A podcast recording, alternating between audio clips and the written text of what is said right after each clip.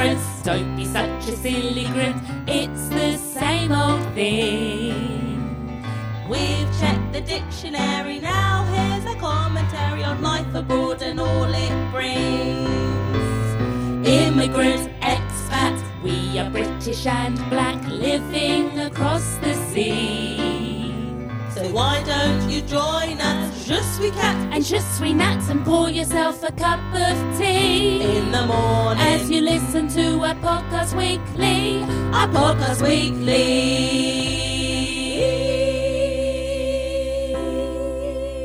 Hello, everybody.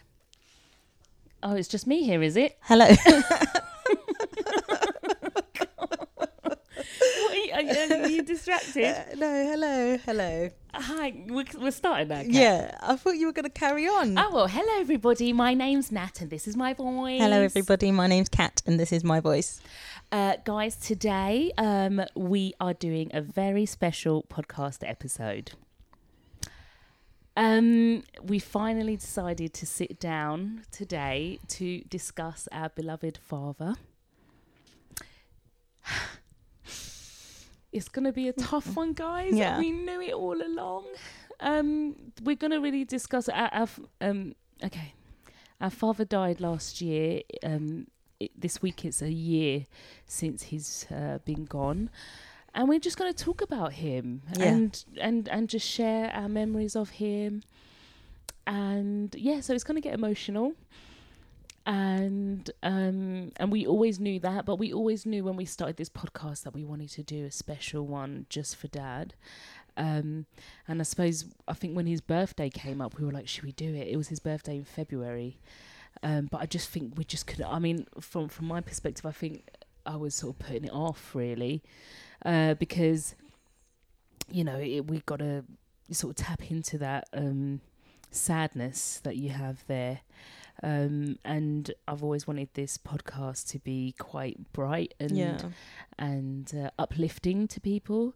So before we get into it, I don't know if uh, there's so many people who've lost people. So I suppose trigger warning if if you guys are if anyone here is dealing with um, loss and um, bereavement, and you're not quite ready to hear about loss and bereavement. Um, then maybe skip this episode.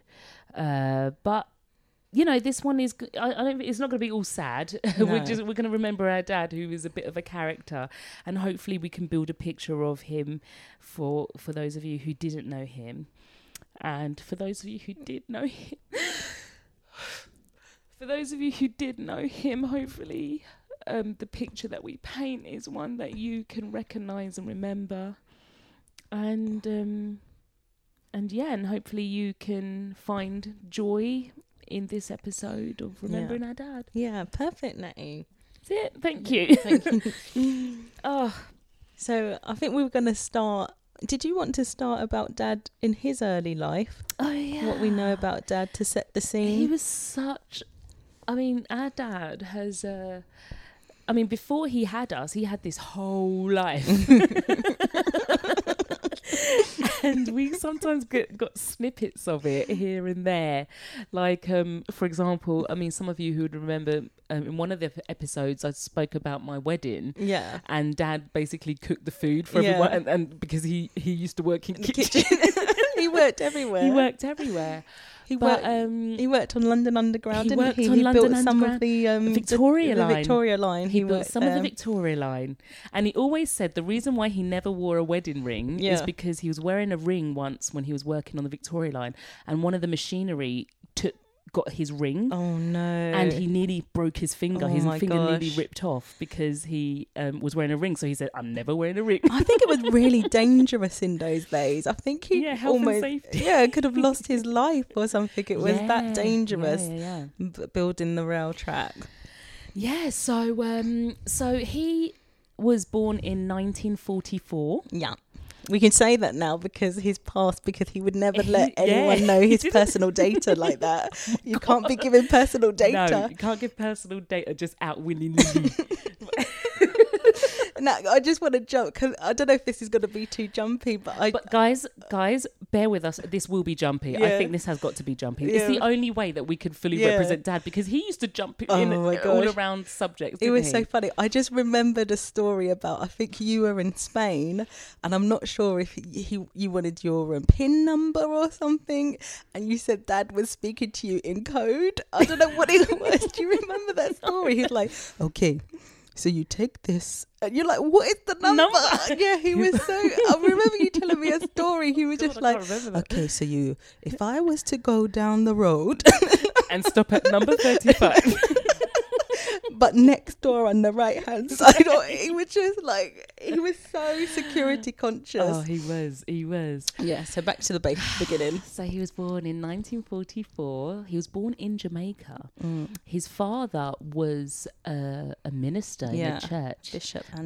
Bishop Bishop Anderson, and his mother was, I suppose, a homemaker. Yeah. I don't know if she what sort of job she might have had. Um, but she ha- went on to have eight children. Dad was the second. Mm. First boy. He was the first boy, but the second child. But that first boy gave him that mentality Yeah. of I'm in charge. I think from very early on he was given this thing of you are in charge, you Yeah. are always right, you are the one that everyone looks to for leadership. Yeah. so he was in he was charge born a leader. he was a born leader. He was in charge of all his eight siblings. Um, but he left home really young. Yeah. So his family, when he was probably about three or four, Yeah. his family moved to Costa Rica. His his uh, dad got um, a job, well, working with the church um, to build churches in Costa Rica. To this day, our family is known in certain parts of Costa Yeah. Rica, mainly uh, on the Caribbean coast, Puerto Viejo, around those sides. Um, Limon. Limon, um, you know, uh, uh, that's where my dad's family settled. And dad has this real affinity with Costa Yeah. Rica. And later on in his later years, he loved going back to Costa Rica. Yeah. He absolutely could not wait. Yeah. Um, he'd plan and he's like, I'm going for a month to Costa Rica. I'm going to go see this person. I'm going to do this. I'm going to. He would, he would go for January, February time January, because he February. can't stand the cold. Yeah, yeah. In he the UK. being there and talking about his friends. Yeah. Um, so yeah, so he grew up. So he went to Costa Rica. So he and then when he was in Costa Rica for a few years, he went to America and stayed with a an aunt, Relative. Yeah. An auntie. and then went back to Costa Rica. And I think Dad always sort of um, uh, kind of um, felt that that a lot of that movement hindered his education because he was going from being educated in Spanish, then going back to English, then going back to Spanish again, and um, and finally, I don't know, like he if he really got many qualifications or anything like that. Not in the not not not. I think he um, finished high school. yeah. Um, but I don't. He never went on to further education or higher education. Um, and I think he felt quite self conscious about that. He wouldn't really talk so so much about it. And I Mm. Think when we were kids, there was this kind of joke. Oh, where, what university did you go to, Dad? A University of Life. Yeah, but he was so intelligent. I was saying to Natalia the other day, very cultured, yeah. very eloquent, very Mm. passionate about what he loved. He, and he loved music. He loved art. He loved poetry. He loved so many things. And Mm. He loves sharing that with people Yeah, and speaking definitely. about that. Definitely. Um, so uh, and then he uh, came to the UK quite young. yeah, he came to the UK quite young. So he he left Costa Rica. He left his his parents and he went to the UK. I remember asking him once, uh, and and this is one thing about my dad. When when I was in my twenties, I got really kind of. I mean, I, I, don't know if I'll tell this in a separate story, but I definitely um, got really. I could ask him really deep questions. I think Mm. Yeah. that you didn't really ask your elders Yeah, um, I think I was able to remove that sort of barrier between Yeah. us, and I felt that we got to a place of just like pure friendship. And then Mm. I did ask him, like, Dad, like, can you imagine you left your mum at what, like seventeen? yeah, Like, how did you find that? And he was like, Yeah, it was difficult, but you know, like he didn't seem to, yeah, you know. But then when you look at us, like we were so close to our parents, yeah, and we are so close to them, you Yeah. know. And like, can you? I was like, can you imagine, like, if I just decided to leave at I seventeen? Like, I think I it's just a different world I there. Um, but he came to the UK. Put down roots here, so that's when he became more stable, I suppose, because Mm. in his um uh, childhood years, he was moving around. But I think in his twenties, he still sort of was a bit up and down, up and down. I think yeah, 'cause he went on holidays, but I mean, what he didn't do is relocate again. Oh and- yes, yeah, yeah, more on a more permanent basis. yeah. yeah. But he, but he did go to he did go to America. He did spend Yeah. like quite a few like months in the Yeah, states and yeah. stuff like that. Did like bicycle, uh, bicycle, uh, Motorcycle. uh, journeys across the states Yeah. and stuff like that. He most of his brothers and sisters went to America actually, but one of his brothers went to um, London, Yeah. where Dad was as well. yeah, yeah, But Dad was staying with some family. yeah. Uh, one of his biggest regrets actually was when he was staying with his aunt. So it was a probably like an adopted sister of his Mm. Yeah. mother, and she she had some belongings of my dad, Mm. and he she was telling him either she's moving house or she's clearing up. She wanted him to take his case, basically. She wanted him to take his suitcase or his belongings, and he was like a twenty year old, and oh, I don't want to listen to this woman. But he, he just was doing his business Yeah. basically, gallivanting Mm. And um and in the end she threw it out. Like she just dumped it all. And and dad would never No, let it go. No, never forgot that moment so hurt by that. he was so hurt by it because it had all these pictures. It had his letters from his mother. Yeah. had pictures had so many like um so many uh sentimental Mm. things in that case Yeah. and so but i think it affected him in the way that he never would want to get rid of Never anything. i think that it, it kind of transpired into him being quite um like a hoarder He is a hoarder. We Yeah. did not throw anything away. Even more recently, when our brother Gordon was um, doing up his kitchen, my dad wanted. Did you know this? He wanted the cupboard doors of the old kitchen, and but not to put in his kitchen. He just, Just they were the good cupboards. They're- perfectly fine cupboards. I'll Yeah. take them. and Gordon was like, "Dad, you don't need them." He's like, "Yeah, yeah, just put them in the garage." It's like you do not need these cupboard doors. so yeah, so he he well, in his twenties he was like up and down in, in, in London, in in America, in New York. He he spent some time in New York. Um, he had girlfriends. Yeah, you know he had girlfriends and uh, and he was really involved with like uh, the art scene Yeah. uh, quite political Yeah. scene as well i think they were quite um i suppose he wouldn't talk too too much No. about it because i don't know if there were popular ideas no, I know. And do you know what my big regret is? well Oh my goodness. So, my dad, at the end of his life, he had cancer. And when he was in hospital and I visited him, he said to me, Catherine, I think I'd like to write a story about the male relationships in my life, some key men in my life. So, my father, his friends, you know, some key male relationships. And I was like, Dad, that's, That's perfect. amazing. Like, we've. Like who would have had a, a book like that? I've never seen a book like that. A man talking about his male friendships and mm. You know such important friendships. And uh and then he came out of hospital and i remember visiting him and he said catherine you haven't started my book. And i was like oh dad sorry i thought you were writing the book.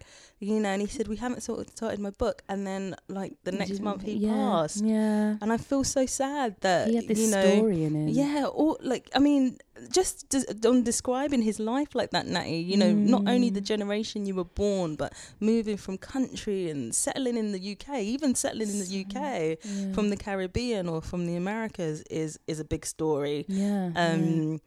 Uh, you know, so I, I feel I feel sadness about that that we didn't really think about. And what I feel sad about as well is that you know I was doing that podcast and Mm. he wanted to, like remember I was explaining the podcast to Yeah. him like talking about people's lives through the music that was going on at the time Yeah, and I was like and he was like oh I can talk about it and I said yeah dad I really want to do you I really want to amazing. and I didn't get to do that Yeah. I feel so bad because you know it's about having like we've got technology now like we've got like what we're recording on Yeah. we've got equipment like I could have really just tried to sit down with him and do it but things just got in the way. I know, I but you know he was very don't- difficult as well because I said to him, "Okay, well, we should film you, Dad. You should tell some of your stories on film. We've got Mm. Gordon and Natalia are capable of doing that." And he's like, "Nope, I won't be filmed. I will dictate." And I said, "All right, Yeah, well, we'll that's cool. record your voice." Yeah. And he's like, "Nope, I will dictate, and you will write it down." It's like, "Oh, well, that's God, gonna be hard." Goodness, Dad. But yeah, but he he was in London. He was with his cousin Johnny. Yeah, He was with his brother Michael, and they, I think, uh, well, particularly, um, well, his cousin and, and dad, they they would go out and yeah, party, yeah. like the party scene, and um, and then dad met mum in his mid to late thirties. Yeah. I won't tell that story because mum will get embarrassed. thirties, mid, mid mid. I think. it- Well, they met and They met- he had a suddenly got married. he had a girlfriend. you said too much, Nate. you said, said too much. I said too much, you know. But um, uh, yeah, they got married uh, within the year. Yeah, and isn't, isn't it when Dad would say to us, like, if you're going to get married, all you need is six months to be engaged. Six Oh months and a wedding after six months. He's like, That okay, but maybe, so- maybe we might want to get married in a year. yeah, maybe we want to take time. Like, I could organize a wedding in six months. And actually, when it was my time for having a wedding, my dad, t- we called him Dadzilla. Imagine you know about Bridezilla. I was I was the most chilled, and my dad was like, "Right, I can organize your wedding in six months." This is what six months? he said, "This is what you're gonna do," and he made a spreadsheet, Oh, Kat, and he's like, "Right, you're gonna get married in this day, um, uh, and then you're gonna go to, the, and you're gonna do this. Then you're gonna fly to Miami. you're gonna see Carly. You're gonna see my sister. They're gonna do a lovely thing for you in Miami.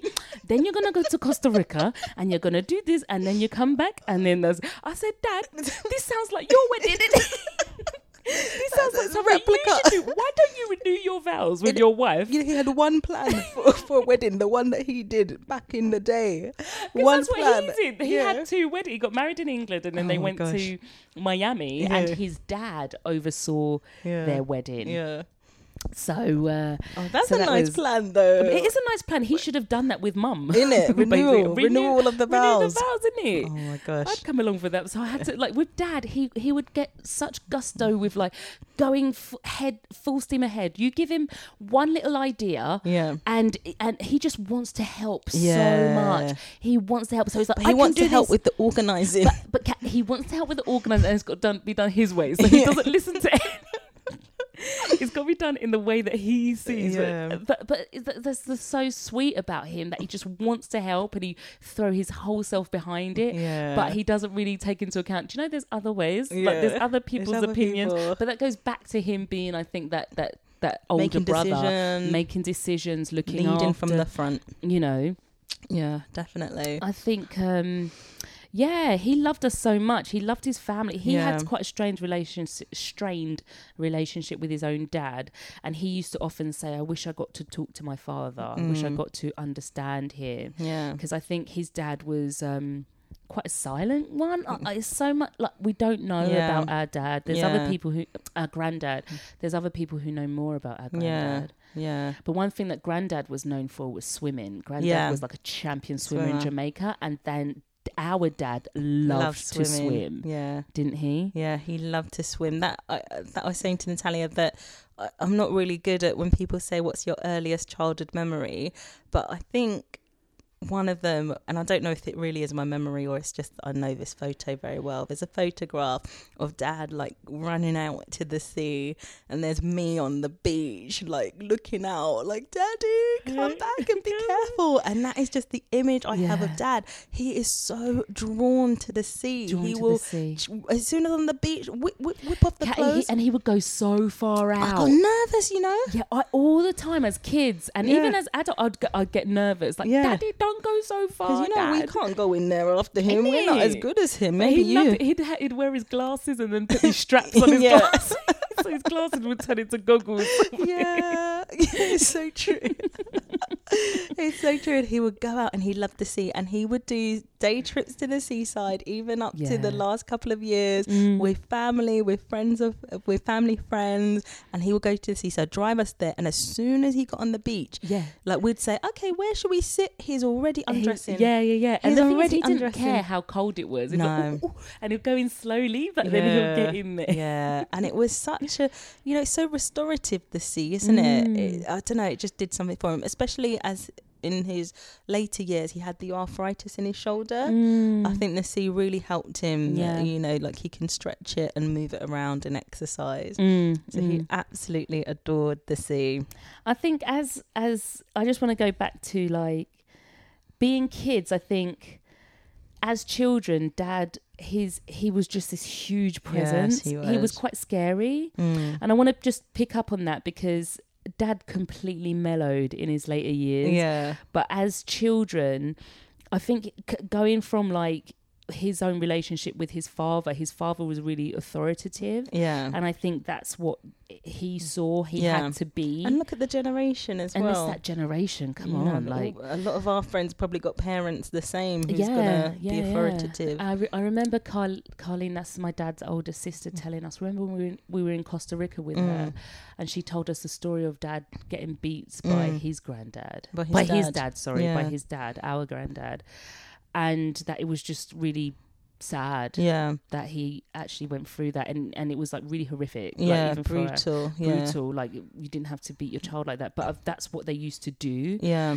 And so with with us, dad dad was always like, I never hit you, I never hit you. But then sometimes he did. But then I don't think I think his thing was more like a fear thing. Yeah. Like a like a he'd raise his voice, he was very loud, Yeah. he'd shout and like, what are you doing? And he was very he was quite he had a bit of a sort of a short temper in the sense Yeah. like I think he was his brain was working really fast yeah, but he couldn't communicate No. as quickly. Yeah, So he thought he'd already tell us to do something. Yeah. And we're like, what do you want? I just remember being like, man, what do you want me to do? And I'll do it. Just don't shout. You know, Don't don't, shout. shout. He it with that shock, you know, it would just be that quick, sharp burst of shouting, yeah, Yeah. just shouting, and then he might bang on the table, and certainly for someone like me, I was Yeah. just jumping out of my skin. Yeah. And, then, they he'll go, don't jump, don't jump. don't jump.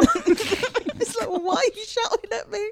It's like Natalia. Do you remember when we were having to do chores when we were children? Yeah. And he, uh, Dad, always wanted to teach us how to do the chores, like how to mop the floor, how to clean the window.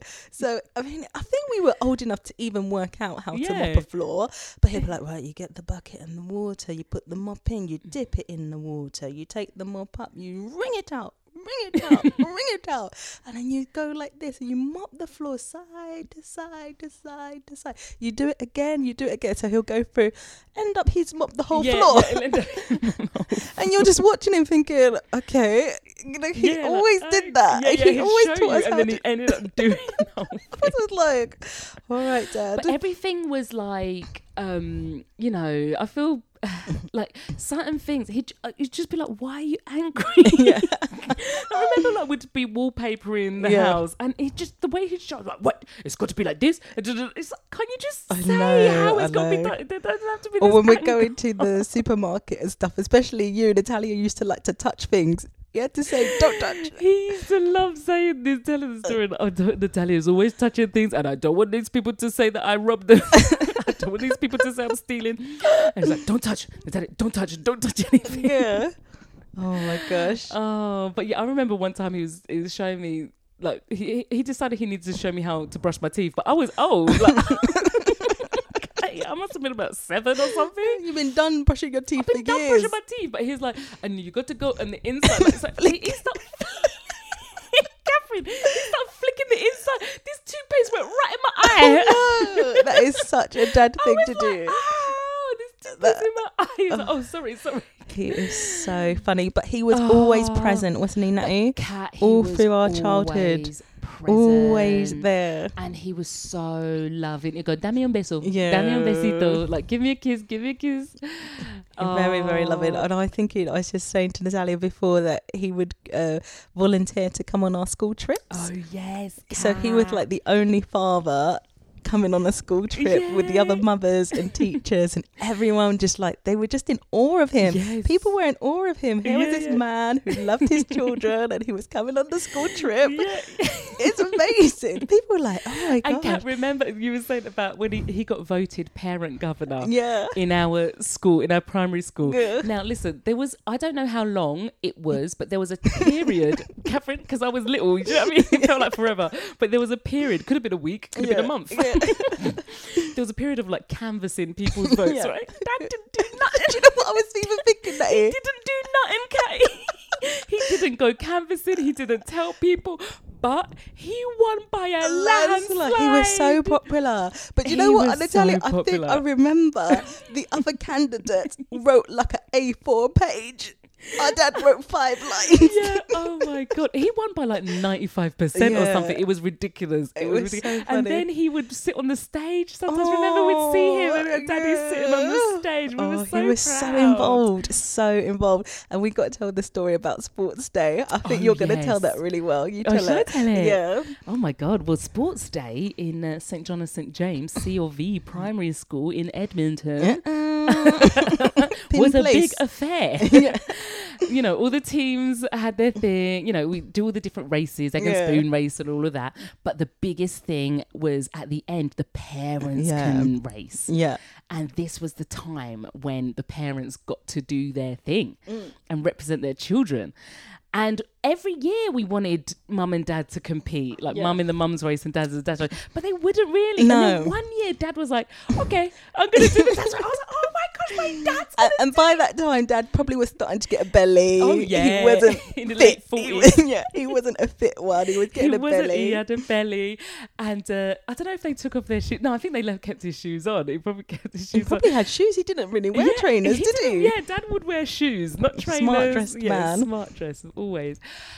And um, they lined up Yeah. there, and there was a girl in my class whose dad was super fit. He, He was, was- our karate He, teacher. he was like a, a an athlete. he was he was an athlete. He was like proper. He was a karate teacher. Like Yeah. he was in shape. yeah. Okay, so everyone knew he used to do that every year, Yeah, and and everyone ev- and every year he would win. win. So we're like, okay, Dad ain't gonna beat this guy, but he might do all right. The the the, the gun goes or the, the you know whistle blows, and they got to start running, and Dad is so far behind. he's so slow. He's like he's running backwards, isn't it? It's like he's running backwards. Everyone just sprints off.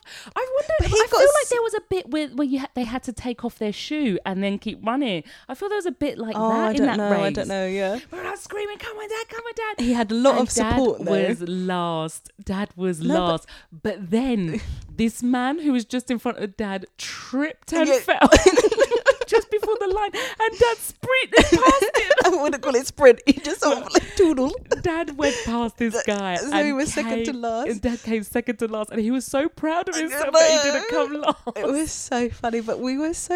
It was just amazing that your dad would. You know, your dad's not an athlete. He's not didn't do Mm. any fitness, but he would take part in sports day for his children. Definitely. But yeah, when we were kids, he loved to um, uh, organize, Yeah. like travel. yeah.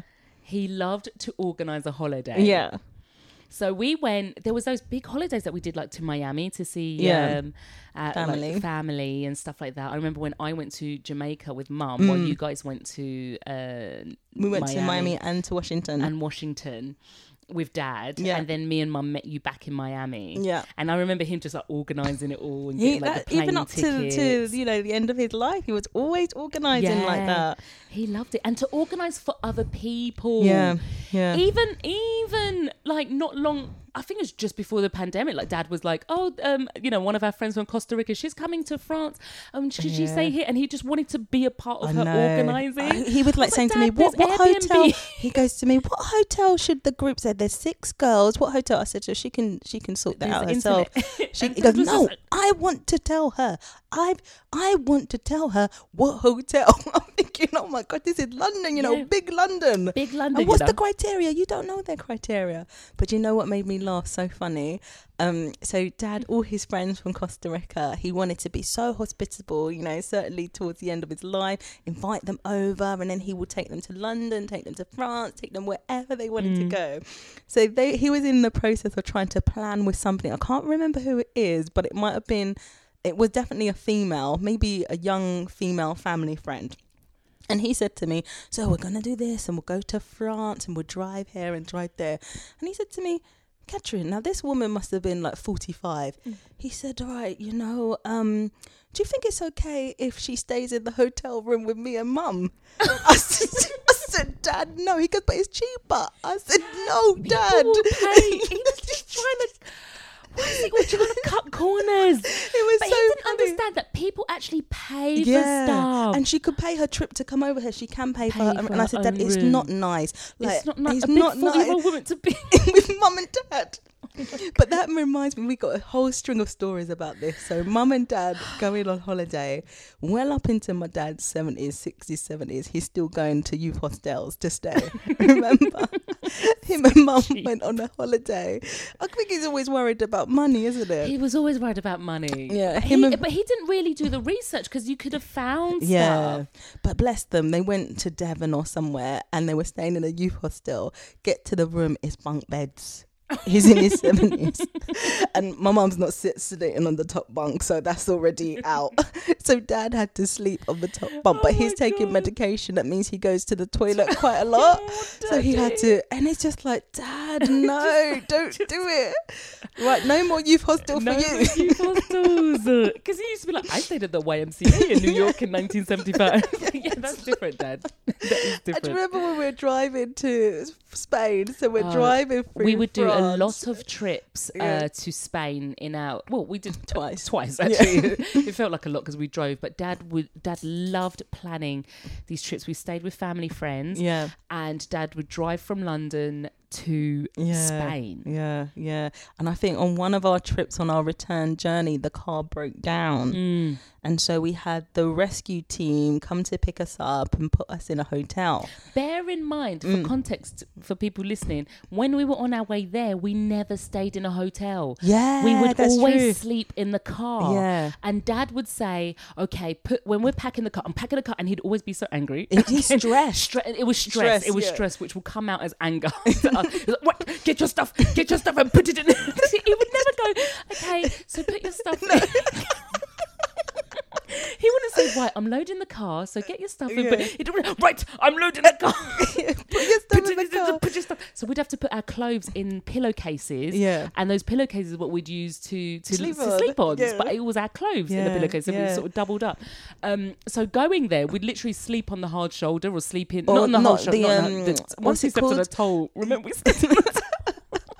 Crazy. We But we slept. slept in these um, um, what do they no, call them? I can't think of the, the, word. service Yeah, service station- stations. sort of service stations. Yeah. Yeah. We would sleep, but Dad would only sleep for a bit and then carry on driving. Yeah, yeah, yeah, yeah. He's like, I can drive through the night. I can, you know. Yeah, I know. But one of the trips, we were like our car was breaking down and it was going through the Puertas, which is the big um, mountainous uh, And areas. Dad always said, you know, he was praying to God, and God, you know, really helped Yeah. us because he said the ba- the brakes went. Oh he told us gosh. afterwards. We didn't know. We were all sleeping in the back, and Dad was like, "Well, the brakes." And this and this is the thing. The car. There was the Skoda that Dad was so proud of driving, but everyone got we got it. cussed for having a Skoda.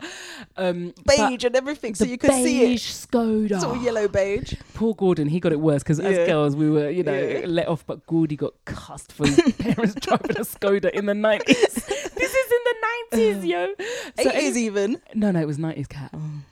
I think. Well, I I went to Well- secondary ninety two. oh right, right. Okay, so eighties, eighties, nineties. So anyway, anyway, so this car. It was broke, breaking down. We're driving back from our holiday in Spain back to England. We're still in Spain and going along these like pretty like mountainous roads. That was the way too, you know, the breaking the, the Puertas. That was the way oh, too. that was the way too. Oh Yeah. yes. Oh yes, that was the way too. Yeah. Because I remember these guys. We got we got we called the services, Mm. and these guys didn't realize that Dad spoke Spanish, and they were like, "Este las frenas," uh, like they were like saying they, they're completely shot. I don't know what they're gonna do. They didn't realize that Dad could understand everything that they were Oh, saying. no. So they were saying the brakes have gone. da, da, Yeah. da. And then, um, and then, uh, yeah. But then we got there. Yeah. They fixed it enough Yeah, that we got, got to there. Spain. Yeah. But then when we got back, when we were driving back, it started to break down again. and in we were France. in France. Yeah, so it breaks down, and uh, the the service truck picks us up. So Dad's in the front, me, Mum, and Nat are in the back, and there's not really seats in the back, is it? We're just sitting on a ledge. a ledge of this truck. Of this yeah. truck, and or, we're or sort van. of I like van, van, more like a van, and we're like sliding, and we're laughing, and Dad's getting stressed and is So displaying in anger, and he's like, "Don't laugh," you know. He but then at the afterwards, he said because he could smell alcohol on the man, so he was really stressed out Yeah. about that. So they sp- they sent us to the hotel. We stayed in the hotel, and in the morning we wanted to have some breakfast. Yeah. And Dad was like, "Okay, time to go." And the woman was like trying to tell us in French that the breakfast was included. Yeah, and Dad told us before we even got down to breakfast, don't touch anything, don't eat anything. I don't have any money. I don't have any money for these people. and so I'll never Catherine. We're just there, and Dad just had a coffee, and we're just there, and she was like, "Oh, have some, you can have some bread. What do you want?" And he's like, Nope. And then no, no, he's like, "Oh no, no." So and then and then she's like, "Nope." like to Yeah, say like it doesn't cost free, anything. yeah. She was just like, nope. Rien, rien Yeah, du tout." yeah. But we didn't know any know. French. Well, the thing is, it was the pressure on me because I just started taking French. First year French, not even GCSE.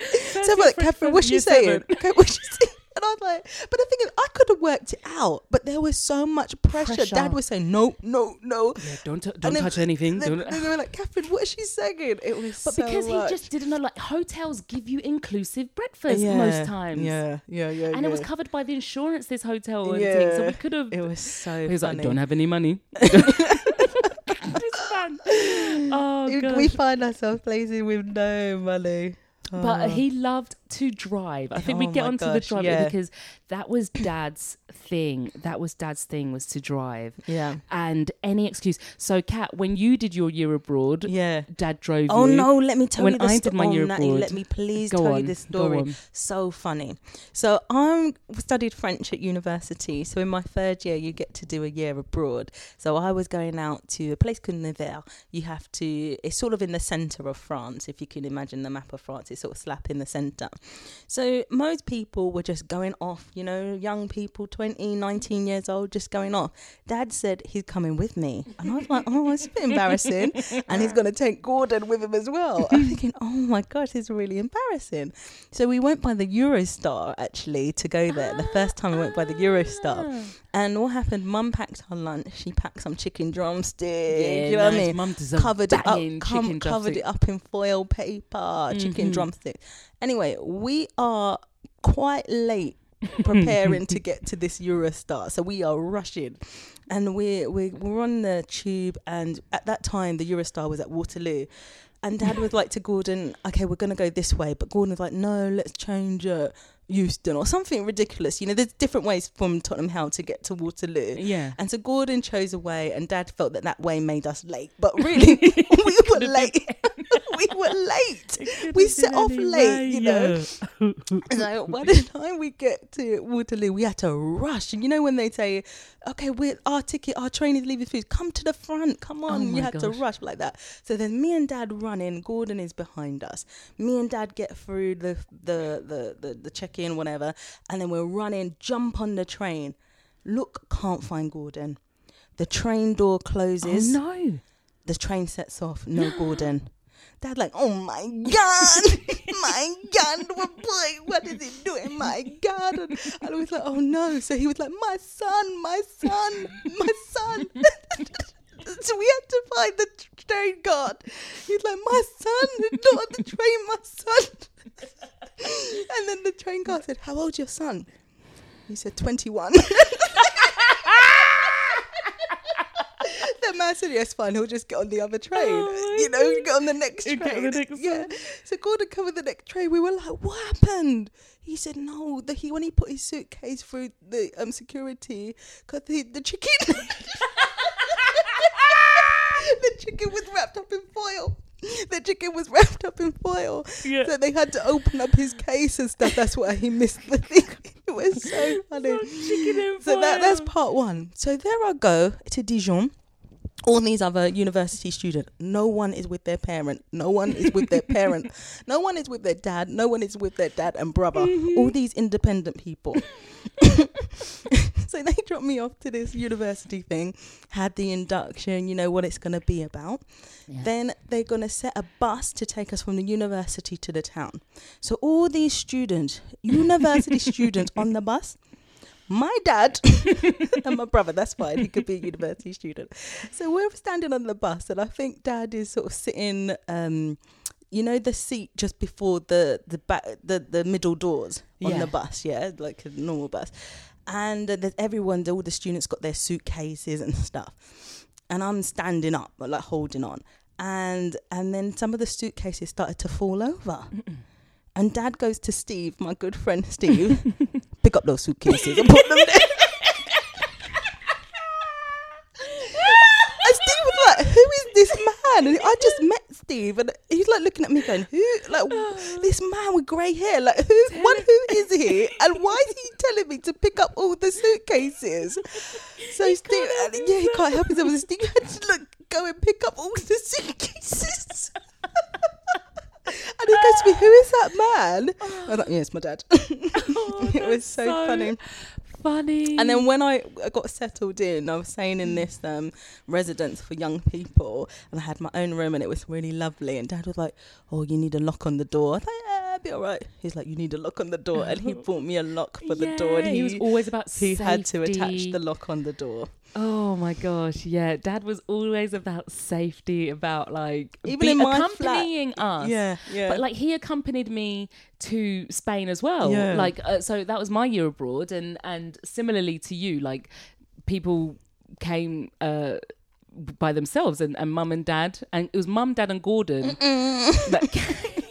Why did mum, mum don't want to miss out this time? Oh no! Or was it just dad and Gordon? No, it must I have think been it was the three of you. Yeah, yeah. Was it was it me, mum, and I think, and come? Gordon as yeah, well. Gordon came. 'cause I remember Gordon came because Gordon was trying to go. Like, we we were in Madrid uh, for our induction, and Gordon wanted to go out Mm. Yeah. that night, Yeah. and I was like, yeah, yeah, meet us up and da, da, da. but we didn't have like text message, we didn't No. have mobile phones like that, and we and he had to come to the um place where I was staying and leave a message for me, and we Yeah. there was we just couldn't. You know, Yeah. I think we had mobile phones, but we didn't have roaming. Yeah, it was yeah, really yeah. hard to Yeah. connect. So poor Gordy um, missed out on this big night out. Yeah, and I mean, he oh. he had his own little night out, but it was by himself. But I was with like all the other students, and like. Gordy was. Oh no. oh god! But yeah, dad dad came and uh, yeah, he loved driving us. But I want to say one thing as well, connecting back to. um like his safety thing and just being a part being so present like he took it upon himself Yeah. so when we remember that story I told, like when we I used to go clubbing with my friends. Oh yeah, yeah. So in the Latin American Mm. place, that Latin American club in Green Lanes, right? We were allowed to go. Well, I was allowed to go because I was like, it's, it's Latin America. It's We're dancing cultural, salsa, cultural. salsa, you know. But Dad we used to make sure he picked us up. He was like, okay, half an hour before you're ready to go, you call me, and then I'll be there and I'll Mm. Yeah, pick you up. yeah, yeah. so like when we were getting that coach, I'll call Dad, yeah. and then he'd he'd, he'd get there because it was only on Green Lanes Yeah. and then and then I'll go to dad. Once there was this massive fight, like it started in the coats when we were getting our coats. Like someone, I think one girl said, "Oh, you got my coat," and I was like, "No, you Oh, don't have my coat." gosh. But then the boys got involved, and then they literally run down into the streets. They were going in bins, smashing glasses, oh, running across the streets, and then dad's there like, "Come, come, come, come." come. You like wanted to watch. I wanted to win. I was like, "Run!" And then my dad's like, "Come, come, come. Where's your friends? Where's your friends?" they wanted and to then watch. they would, but Catherine, like each time, their dad was like, "Okay, where is it? Okay, so, Cat, my friend. Okay, come on, come on, we're going." I, I was like, "Yeah, my dad's gonna take you home." They're like, "No, no, Mr. Anderson, it's okay. Like I could get a cab. I you could know get or the bus actually cab." goes to my." He's like, "No, no, no, I'll drop you home because do you know what the fun happens on the bus home? you know, the fun happens in the cab. Oh These girls God. wanted to chirp, wanted to Oh get, my but my dad literally drove each girl home Yeah. one by one. Yeah. And when we got to their house, uh, they'd get out. Thank you, Mr. Anderson. watch And. Dad will sit there. But this is so key. This is what young people have to know, men and women. Yeah. Sit there. Dad will sit there and wait till they open the door. Yeah. Wait till they get the key in the door. Open the door. Dad will wait until they get. Because I was like, "Are we going? Like, what are we doing?" And he was like, "No, no, no. You wait." Yeah. true. Wait till they get the keys in the door. Open the door. Wait till the you know they're waving. Bye. You can go. so You no are going chance of them home. sneaking.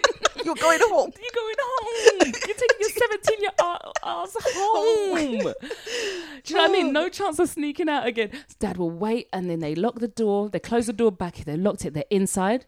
Wait another two seconds, three to five seconds. Okay, then Let's go. go. Oh Let's my go. gosh. But they were like, no, Mr. Anderson, it's okay. He's like, no, no, no. I'll take you home. I'll take you home. Let me t- let me tell you Oh, a story. gosh. Yeah. So in 2016, I went to Jamaica with mum and dad, and we were staying in the grill by the beach, and uh, we went out for dinner uh, on the beach side, and then we went next door to a bar, which was upstairs. Upstairs, another restaurant. So we were up there, and we met some friends who were staying in the same hotel. There was this American, lovely, good-looking American mixed race pastor, ganja smoking pastor. A can of pasta. ga- my kind of pastor. No, he was he was really cool guy. But he's a pastor. It's like yeah, he's a pastor doing outreach and everything. So so um the pastor, we were sitting with the, him and the, the people he was with, mum and dad and me.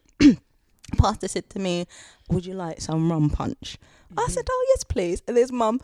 I would like some too. So the pastor comes and brings two rum punch for me and mum. I don't know. I think dad already had a drink. So we're drinking this rum punch. I tell you what, this rum punch knocked me out. Mm-hmm. It was strong. Mm-hmm. Mu- mummy can handle this. so she's just sipping it. This this rum punch making me lightheaded. So the pastor's is now saying, "Oh, I'm gonna go and see some friends on the other side." This bar was pretty empty. There was just one part, our party, and then another group on the other side. He said, "We're gonna go over there. We're gonna smoke some ganja if you want to come." He said to me. Dad's sitting opposite me. I was like, "Oh yeah, oh yeah." And he goes, "You want to come?" And then he met someone, and he come back. You want to come? I said, "Yeah, maybe." Dad like, Katrin. You're not gonna smoke the ganja. I said, I was like, Dad, because I'm a bit tipsy now. Like, don't worry, Dad. Don't worry about it. Don't worry, worry. Dad. And he goes, Oh my god. So he's getting all worked up. He's getting Agitated. agitated. And then a few moments passed, and I thought, let me go and join the other people on the other side with ganja smoking pastor and all the ganja smoking people. So I go over there and I was talking. I don't even think I had another drink, but I was like, gone. Mm-hmm. And then all of a sudden, you know, there was this guy sitting by the bar. We start chatting, and you know when you chat to someone and you sort of like standing next to them and you touch their hand and Yeah, blah blah blah. flirtation, and then at one point, you know, we were holding hands. So then mum comes over, Catherine, we're going now. I was like, all right, mum. See you later. See ya. You're not coming? No, mum, that's fine. See you later. This is mum. Look at mum. She goes, You're not going to help your mother down the stairs? I said, You're fine, mum. Just hold on to the banister. You're fine. You're not coming? No. Got you know. So then she goes, Dad comes over, Catherine, we're going. I was 35, 36. oh my gosh. Was my night was over. No, do you know what that reminds me of as well? Like, I'll never forget. I, I remember telling you this story because it was so visceral at the time of it happening. It was literally a Mm. Oh, record scratch moment, I Catherine. remember. Record scratch. So we were. It was me, Dad. His younger sister came to visit from Washington with her friend and her daughter, my cousin, and we were by. Um, we're doing sort of sightseeing stuff, and we were by Tower Bridge, I think. Yeah. Or, or no, we weren't by Tower Bridge. I think we were sort of more near Embankment. I think, uh, sort of. Um, I think you were near Tower Bridge. were we near Tower Bridge? Oh no, no, maybe we were near Yeah. Tower Bridge. Yes, yes, yes, yes, yes. Anyway, so I'm talking with my um with my aunt and stuff, and Dad's just milling around. We're taking photos, just like hanging around. And then I think there was this guy who my aunt asked to take photo for us, and he Yeah. had like a proper camera around his neck, so he looked like a professional photographer but my aunt gave him like her disposable camera Can you take this camera? so he took the photo and then my aunt started talking to him so and then i started talking to him and then my aunt sort of left and then me and this guy were like chatting but do you know Kat when like Chemistry. sort of chemistry Attraction. attraction but i must have been about 18 Mm. But and this guy was older guy Yeah. but there was just something so chemical about this attraction Mm, strong. Catherine. We were just we were just chatting like this stranger. I'm just feeling stuff. Yeah. You know, this strange. I just want to know everything about him. And Yeah. we're talking, talking, and then all of a sudden, Dad's like, "Right, we're going now." It was Catherine. it was a record. Like, he just ripped the Yeah. needle oh off Oh the gosh. record. Oh my gosh. And then the guy's like, sort of, sort of looking to Dad, looking to me, and I was just like, "Oh, Daddy, go away. Go Dad, go away. away." Dad. Go away." Yeah, Dad, the, the same Jamaica trip 2016, we were staying with a, a family member and she invited this man because she thought, this is a nice young man. Catherine's a nice young girl. Let's go and eat. she yeah, she did? did. She invited this nice Jamaican man to come and eat with us. So he's driving us to this fish restaurant. We had fish and Dad was like drinking the man's beer because um, Dad said he was driving, so he can't have all that beer. So Dad literally just drank his beer Oh, at the table. Because the guy was driving. Yeah, the guy was driving. and so he shouldn't be drinking beer. So Dad drank his beer. Yeah, he to ordered beer and dad drank his beer. He's like, no, you can't be drinking this, man. You're driving. Like, Mm, not even. He just took the beer. Anyway, when the man dropped us back home, um, this uh, family member, she had this veranda at the front. So me and this guy, we were sitting on the bench, and then across the way was a little table. So our family member said, Good night, everybody. Good night. Mum says, Good night, everybody. Good night. Dad just sit down at the table. he didn't leave. so me and this guy were like whispering to each other, like, "Oh yeah, I think you're really nice." Yeah, Really? yeah, Oh we my were. God. And Dad is just sitting there, Oh, sitting there, you know. And then it went- lasted for a little bit, and then he went home, and then I went to bed, and Dad went to bed, and then Dad was like, "Catherine, you know that reminded me of the fifties when I used to chaperone my sisters." I was like, "It's not the fifties, Dad. what what were you doing up?" You can't go to bed. Just leave, man. But I wanted to tell a story about, you know, when you said Gordon came to Spain with you and Yeah. mum and dad. Gordon travelled to Costa Rica with my dad. And um, I think, I mean, my brother, when he's going out on a holiday, he's going to go every out every night, isn't he? He's going to go to a bar, he's going to meet friends and have a good time, have Mm. a party. And they were somewhere, they weren't somewhere like where all their family were. Probably they were in San Jose or something. And dad was with Auntie Carlene and Gordon, and they were all sharing a hotel room. Yeah. so cheap. Oh, And so. Gordon was like, I'm going to go out. And dad's like, oh no, Gordon, you don't know the place. You don't know the people. You don't have any friends. No, you mustn't. It's, you know, it's not safe and whatever. He goes, I'll be all right, dad. I'm going to go Dad out. was always worried about safety. Like he always thought the worst. He was Yeah. over prepared, Yeah. So Gordon goes out. He has a big night out. I think he comes back about five in the morning or something like that, or four in the morning. And so he's trying to creep into the hotel room. Mm. You heard his story. Dad put the table and chair in front of the door. so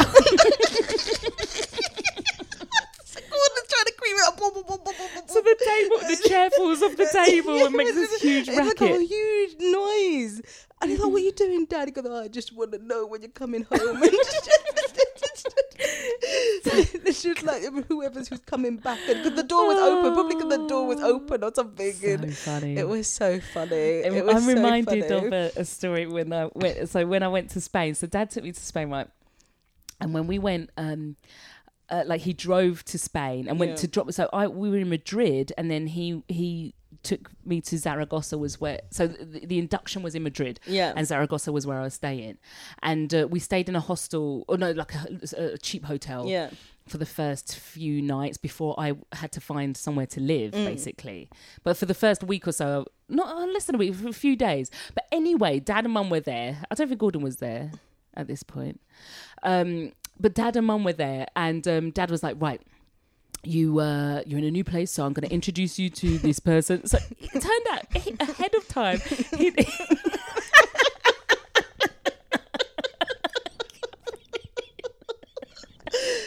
ahead of time, ahead of time, he had emailed this pastor. and he'd arranged a meeting. So he took me to this church, right? To this pastor, like, this is my daughter. And uh, so I just want you to see and think. But but being fair to dad, Yeah. dad said, look, you know, wherever you go, if you're ever in trouble, you find a church. Yeah. I think that's a good like foundation, like to know, like if you're ever in trouble, you find a church and like they'll be able to help you. Yeah. So this guy, so dad was like, look, here's a church, here's a pastor, and was talking, and the pastor was like, oh yes, we've got uh, this youth um youth church, and there's lots of young people, lots of young people here, and I'm like, yeah, yeah Never see yeah. me again. These people never see me again.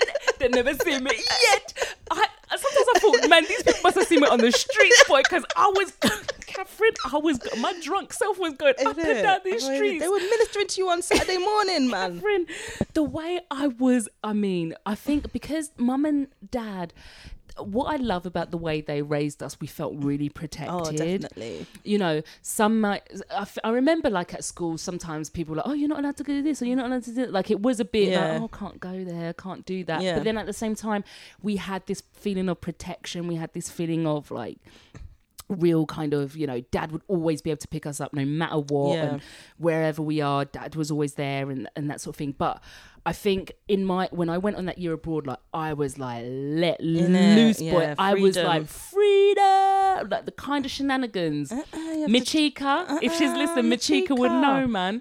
Spill I'll the beans, Chica. Well, Michika, me and her used to get so pissed and up and down the streets of uh-uh. Zaragoza, you know. Uh-uh. Those were the good old days when they She'll talk about good old days. Pantalones blancas.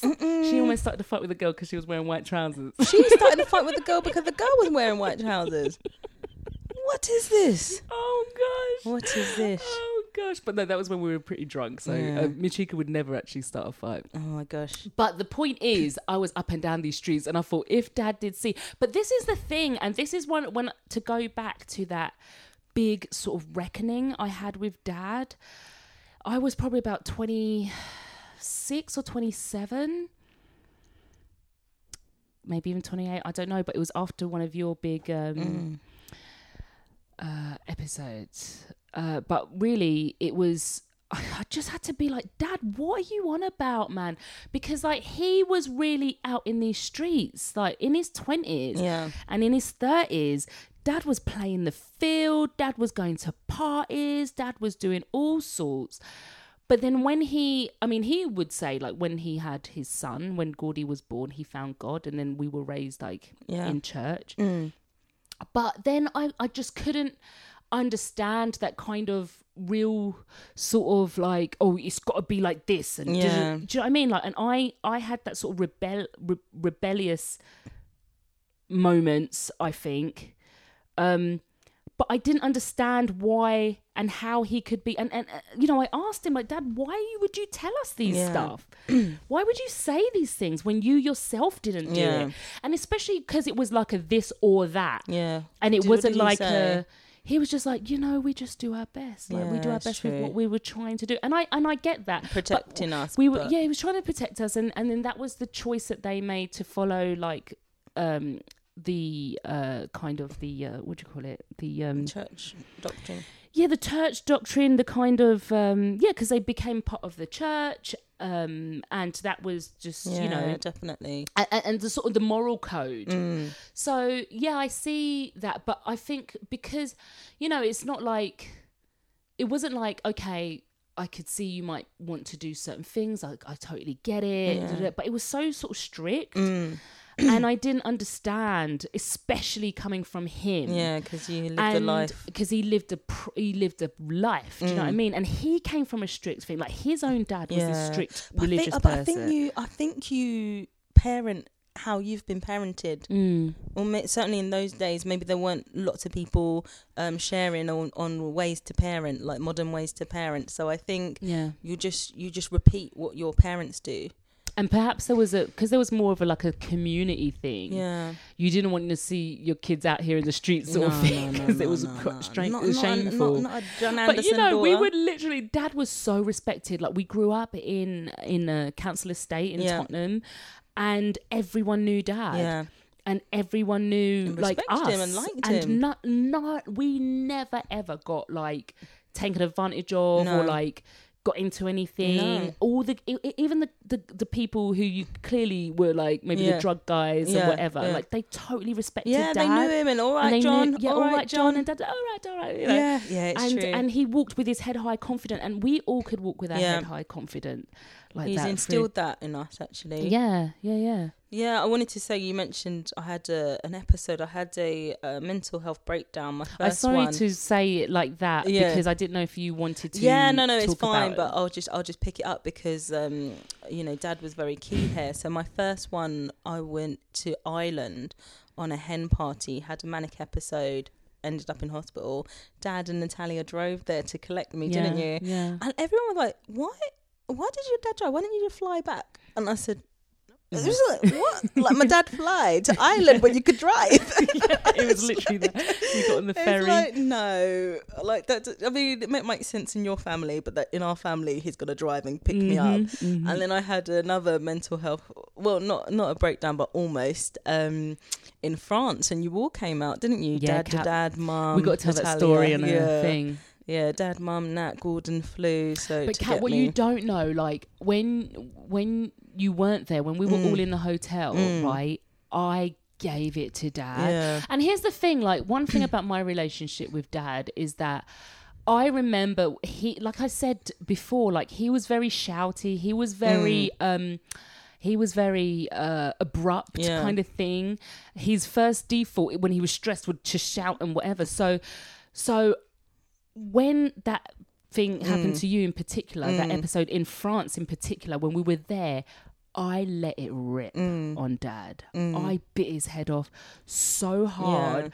But one thing I will say is that dad could take it. yeah, Like sometimes people don't want to know their faults and sometimes people aren't willing to yeah, hear. yeah. But one thing about my dad is that he I said, listen, hey, you think you you've created a monster here because she, I she, would is, she is the next level up. I would next level up, honestly. Like, but I gave it to dad, like, "Would you, like, because I blamed him Yeah. for what was Yeah. happening with you. Yeah, yeah. I, I actually blamed him for it, Mm.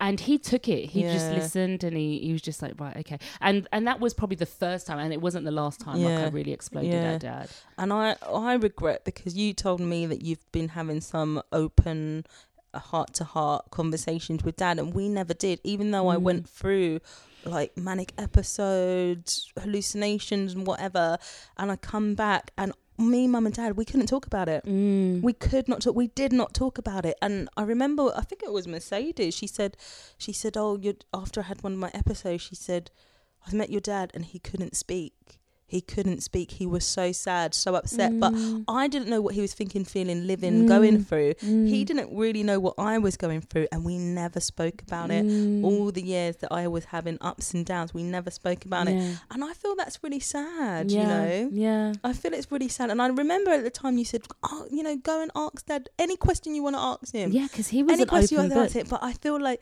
there was always something stopping me. And that is a Mm. sadness because n- when you lose somebody now, Mm. you lose all their stories because we weren't the types to be he wasn't writing diaries or, Mm. you know, recording himself or Yeah. anything like that. So you've lost that, you've lost your history.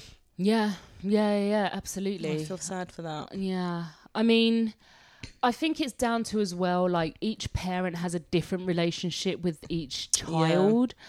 And I think, you know, be me being the last child, I think I was able to have a kind of, you know, I would probably, I suppose, get away with more than than the average. Um, I was more sort of trying to catch up with you and Gordon, so I was uh, sort of pushing myself to Yeah. advance earlier Yeah.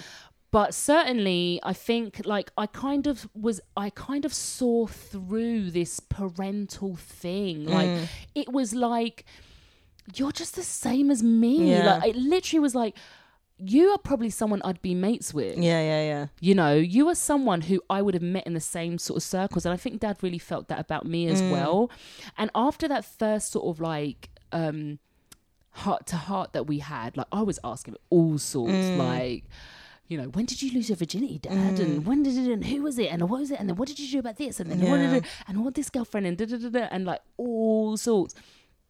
And um, and, he was was, just open. Kat. Nothing was off guard. Nothing. No like uh uh oh you can't That's talk about that. He was open book. And we left. I left that conversation looking at him like such on a level, Yeah. like eye to eye. He wasn't this hierarchy of this huge figure anymore. He came smaller.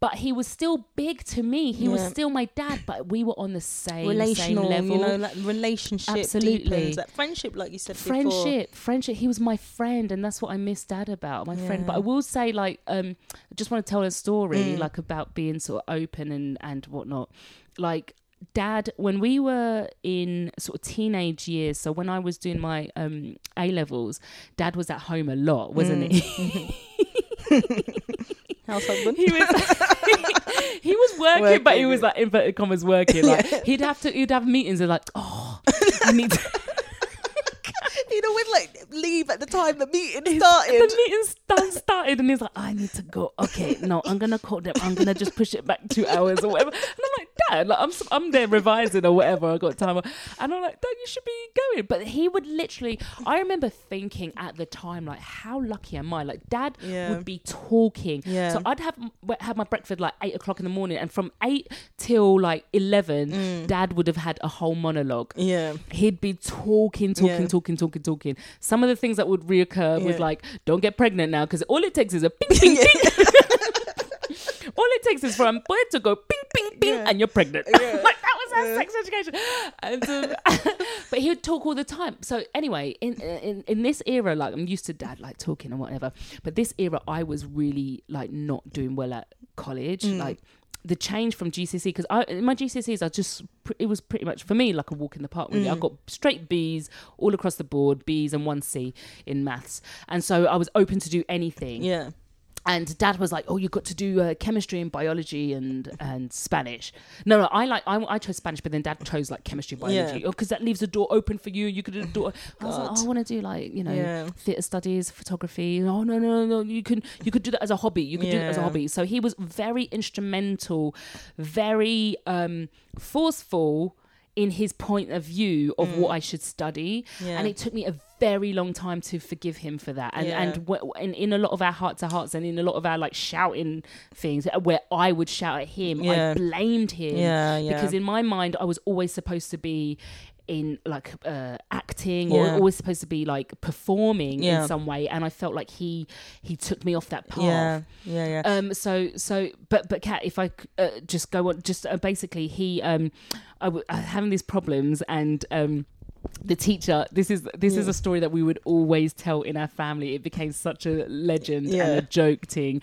It's it was literally called bound to fail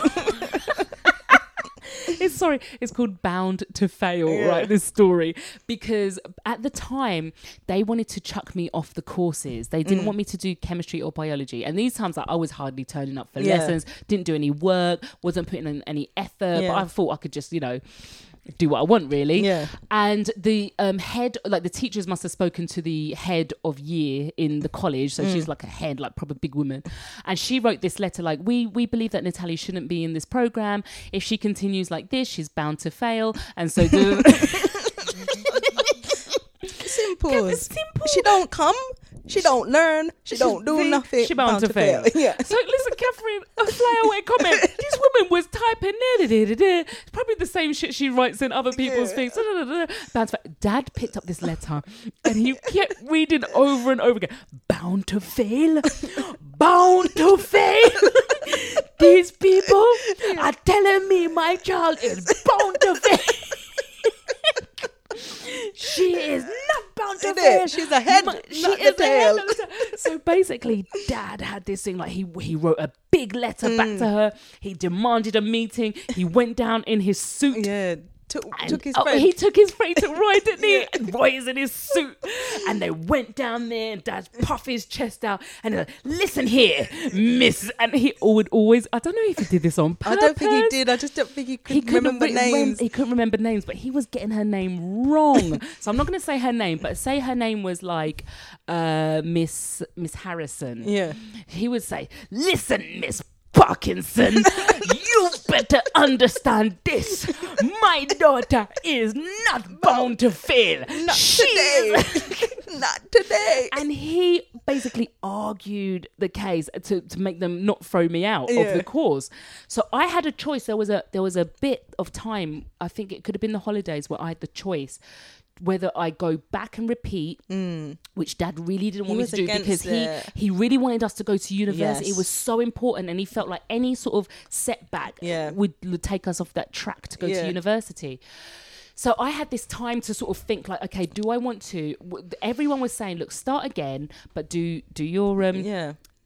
do your Subjects. photography, do your theatre Yeah. studies, and keep Spanish because Was Spanish this was, after year two or year one? This or- was after year one. Oh yeah. so so again. I could start again. But then Dad, listen, Kat.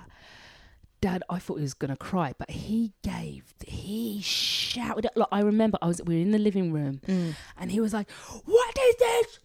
You are not going to school? You telling me you got this education and you're not going?" Catherine, I oh, felt. Oh, no. so small. He was shaking. He was like, "If you want to work, you go to Tesco's and work. Yeah. You go to Tesco's and work. You bring money to this family, Yeah. but you are not gonna waste your education." And I felt, I oh my god, that's what he never Catherine- had. And he had this big rant, like he was shouting, shouting, and then he started to soften and he started to calm down. And he, Kat, you could, I could have been there for three hours. Like, Yeah. literally, I said nothing Yeah. for three hours, and he was going on, going on, and I just felt like. But then he had this way of like inspiring. Natalia, yeah. We've got doctors in the family. Yeah. We have doctors. Your mother is a nurse. We got this. We got that. And you tell me you don't want to do chemistry. I don't want to do chemistry. Don't, I don't want to do chemistry, but but then Catty hears what so he goes, so it's up to you. It's up to you. But after he's giving me a fucking no, three hour You can't be going to do singing and dancing. in it. So then I'm thinking, oh my god, there's doctors in the family. Yeah. I can do. It it was literally like that speech, you know, before you go into battle, like the person riles you Oh up. So, so in the end, I repeat, I started again, Mm. but doing chemistry and biology. Yeah. I started again. So in my set, uh, yeah. So I, I, I repeated that. Yeah. So my classmates went ahead Yeah. with their second year, but I had to go back with the younger ones on Yeah. chemistry and biology. But I stayed with Spanish. Yeah. And So- then what so happened? So when I yeah. went, so when I finished the second year of Spanish, Mm. that was when I was supposed to go back again to finish the second year Yeah. of of, of chemistry biology. But Dad was the one who said. You can go to Costa Rica. I don't know. I don't even know. I think Dad. I I think, think Dad. I was going to Costa Rica because I wanted to go, and I think he said you come as well. Oh, I thought it was the other way around, but I think he might have been having conversations with Auntie Carlene, Mm. like because the way that I received it is like Natalia, you need to buck up your ideas, Yeah. and he's he was sort of in a way I felt kind of I was being sent, Mm. but at the same time it was this great opportunity. Yeah. but it was certainly because I think like there's this. I think in terms of like um immigrant parents Mm. i think one key one thing that they have is to be able to send the children somewhere yeah, yeah, yeah. that's always an option Yeah, in the back of their pockets i don't think dad would have used it too much because of his own Yeah. uh, Com- childhood of moving tr- around. moving around but he always knew that was an option so i felt like he was like right you're going to spend time in costa rica and i was there for a long time Yeah. and that really opened my eyes that trip that trip like really shaped me Mm. Yeah. to who i am today um but it really was like dad you know said that so whilst i was there in Mm. costa rica i'll never forget i was in an internet cafe and i'll never forget because there was this bunny rabbit at my feet i felt something on my feet like what the Bunny that? and it was rabbit. a bunny rabbit it was in Siquirres. oh it was in Siquirres. Siquirres is this like tiny town Yeah. next to um cairo Yeah. Yeah. Cairo yeah. is the tiny town. So we, Mm-hmm. I went to from London to live in this tiny village. Me and Kat turned up there. Our cousin Melissa. Aw.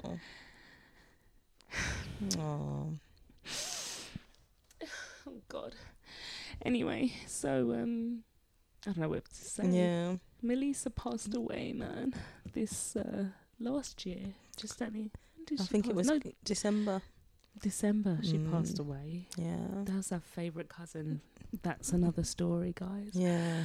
but honestly like we went there and we just had an amazing time in this rural village we were in rural Yeah. for us man and the nearest place with internet was in Siquirres which was Yeah. another like 45 like you had to walk up this long Oh, the road, road with the longest road. Catherine, this road was like so running a marathon that to road. get to the carretera, right? To get to where the um Buses the, the buses were on this big motorway road, Yeah. but you, there's no like bus stop. You just got No. to try and flag down these huge buses, sort of coach style Yeah. buses, and and then they'll take you to the next town, and that town was called Siquirres, and um, in that town there was a internet cafe. And I remember being there once, and literally, I, I, I turned. I think it was like the Guardian newspaper or the BBC, something. I went on the website, and it was just like only the top five universities have uh, pe- have filled the spaces. All the other universities are doing clearing. Mm. So I was like, wait a minute, because that was when they were changing the thing from A level. uh, Sorry, To from AS. a- to, yeah to AS. So like the point system to Mm. the point system. UCAS points. So the UK points. So I was like, well, with my Spanish, I've got four points. no stopping you. And so I was like, and then, but plus the two ASs that I got from, plus my E in chemistry and my U, Six points. that makes six points, doesn't it? Five or, points, or five might and round up to five, but I don't know. But I was just like, let me see if I could do clearing. So when I come home, I was like to Dad, I think I could go to university, and he was so happy. He was like, yes, speaking his language yes. now. If you can go, you go to university. and so I sat down Oh my god. and looked, but then had to look. I was so late. I didn't fill out the UCAS forms at the same time as Yeah, everyone yeah, else yeah. because my expectation was I was going to have to repeat. Yeah, yeah, yeah. So I had to go through clearing without having done any UCAS application. And then dad was like, Oh, you got to stay in London because, oh, if you go, it's going to be too thing. And that was my, damn it, dad. Another thing he did. Another thing he did, got to stay Same in London. thing for me. My my, G- my A levels in my uh, university is like so in control in of that. Did you ever remember? I don't know if you you probably would remember this. Did Dad ever sort of go do those role plays of what to do if you're working at an office and a male colleague stands beside you? and, oh, it's so funny. He did this to me so many times. He said, "Catherine, if you're working in the office, sitting on your chair." And the male colleague comes behind you, and then he, he. So I'll be sitting on the chair, and Dad would lean over me Yeah. and he's gonna reach for the phone, but lean over me. You Mm. tell him, "What do you think this is? Get over me! Get over me!" And push it away.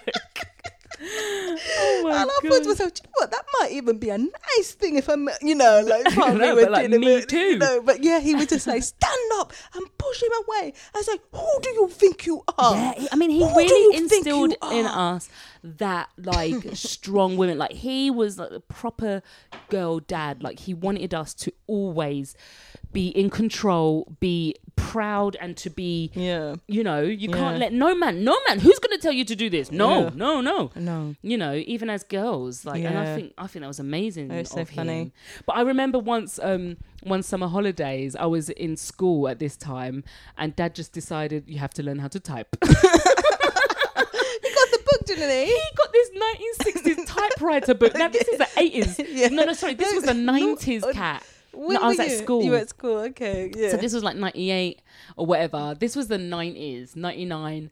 And um and he uh, so we obviously we had a computer Yeah.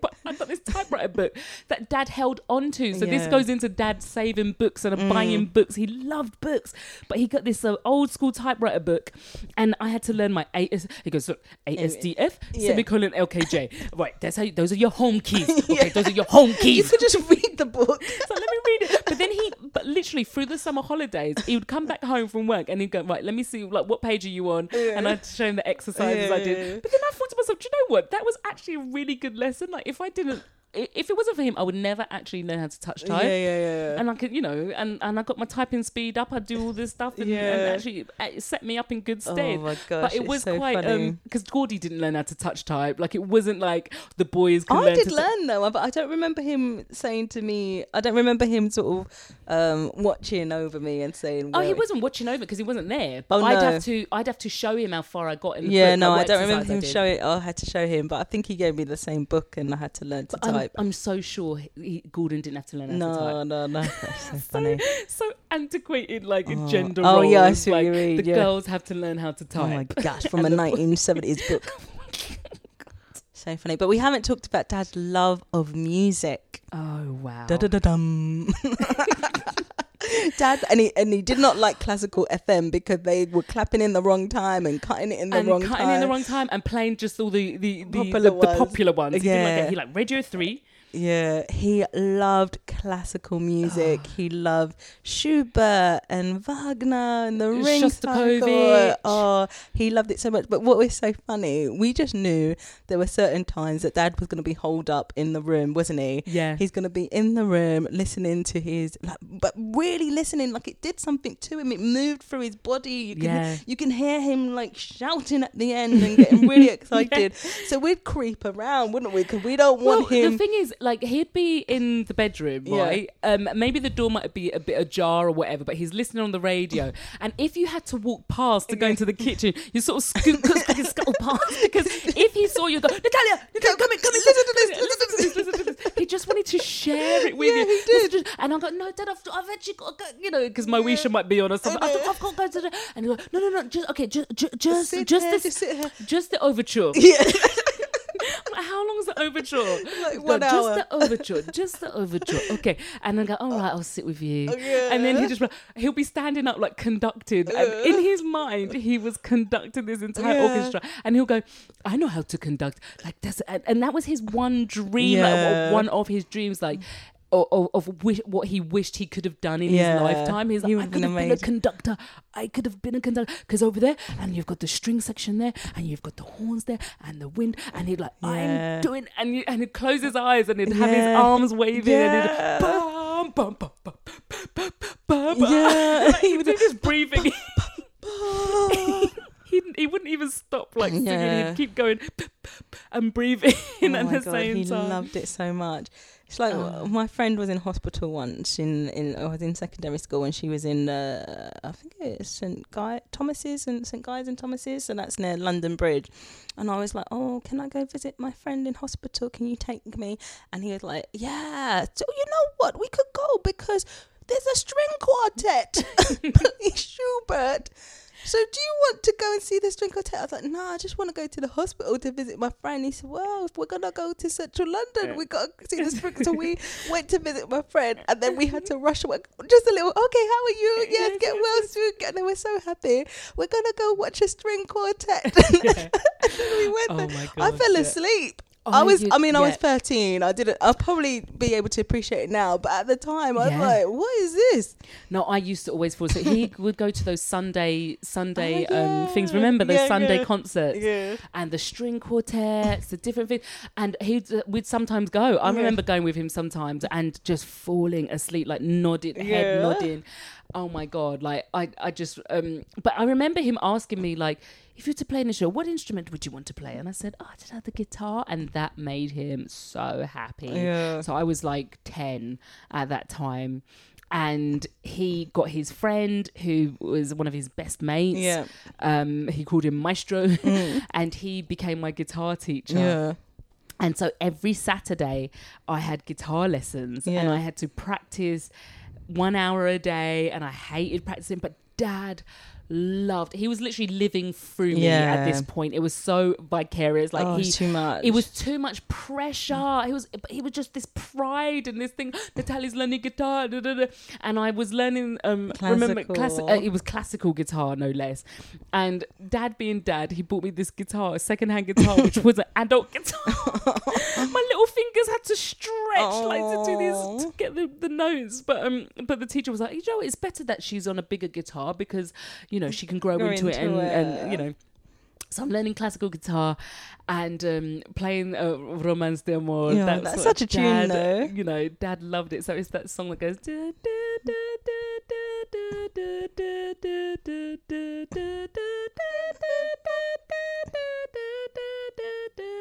You know it. Yeah. And Dad loved me playing that. Yeah. And when I finally like quit. Um, the the guitar because I just I it was boring to me. I wanted to just play and sing, but I wasn't really didn't know anything. But it was just that way. You had to do it like it had to be classical because you had have to, be, learn the classical and then you could go and on then you could. But there was never that then. Yeah, You know. yeah. Uh, so Dad was quite you know straight in like oh you have to do it like this anyway so i finally gave up um and dad was like you quit the guitar he it, he was so oh hurt, devastated devastated and any time he could mention that I play gu- the guitar to someone, he go, Natalia used to play Romance de Amor. Natalia used to play, and I swear to God, Catty, he only stopped talking about it when I got married.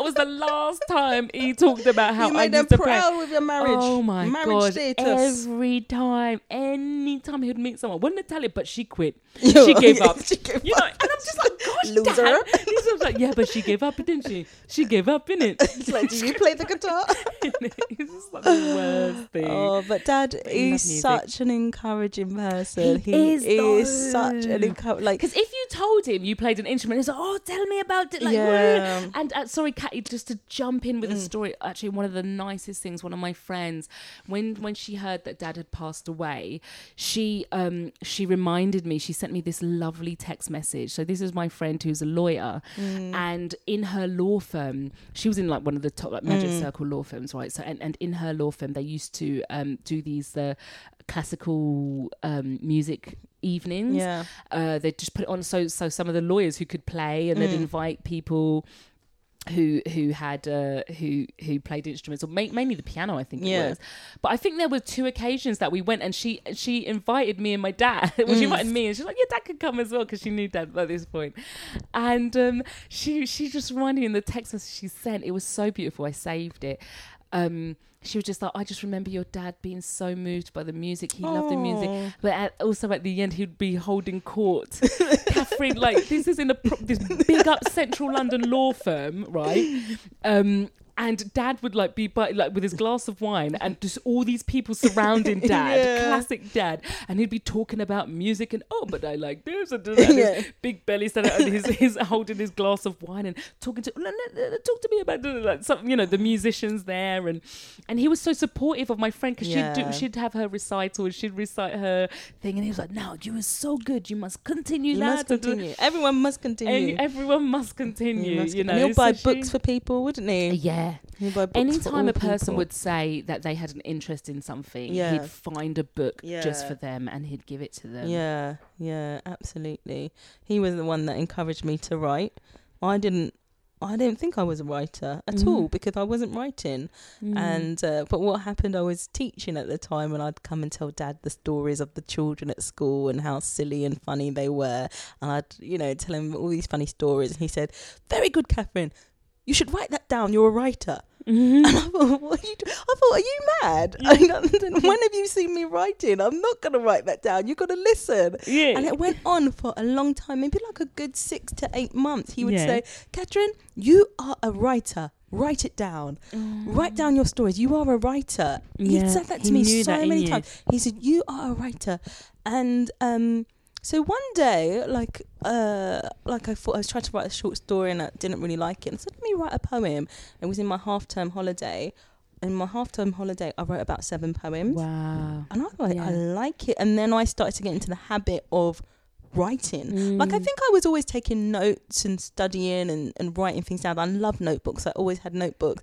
But I didn't put the two and two together. Mm. And he was so supportive of my writing. When I eventually started my blog, he would tell everybody, but he wouldn't look at Mm. him himself.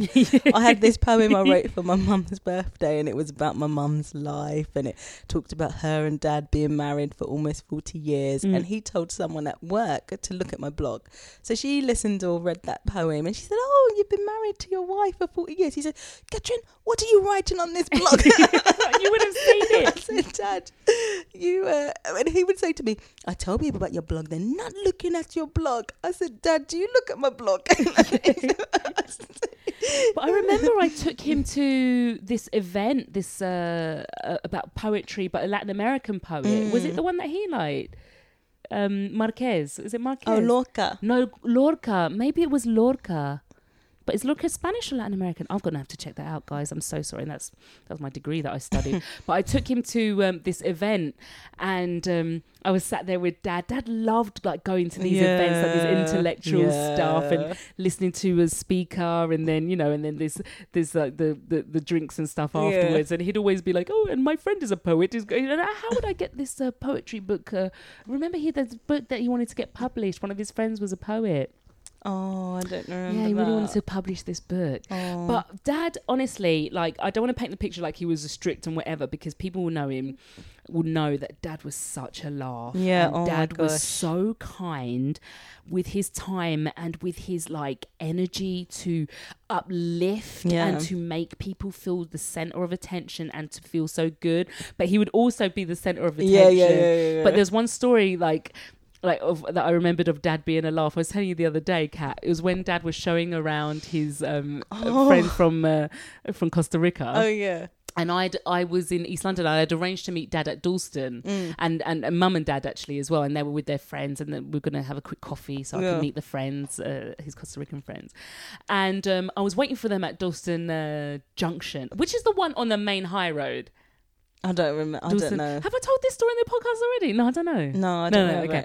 Okay, so I'm waiting I'm waiting for dad I'm just at the station on the high road and then this guy comes up to me, Mm. right, and he's like, Oh, hello, hello, how are you doing? Like trying to chirps me, right? I'm like, I'm alright, like just distracted, like trying to look out for mum and dad.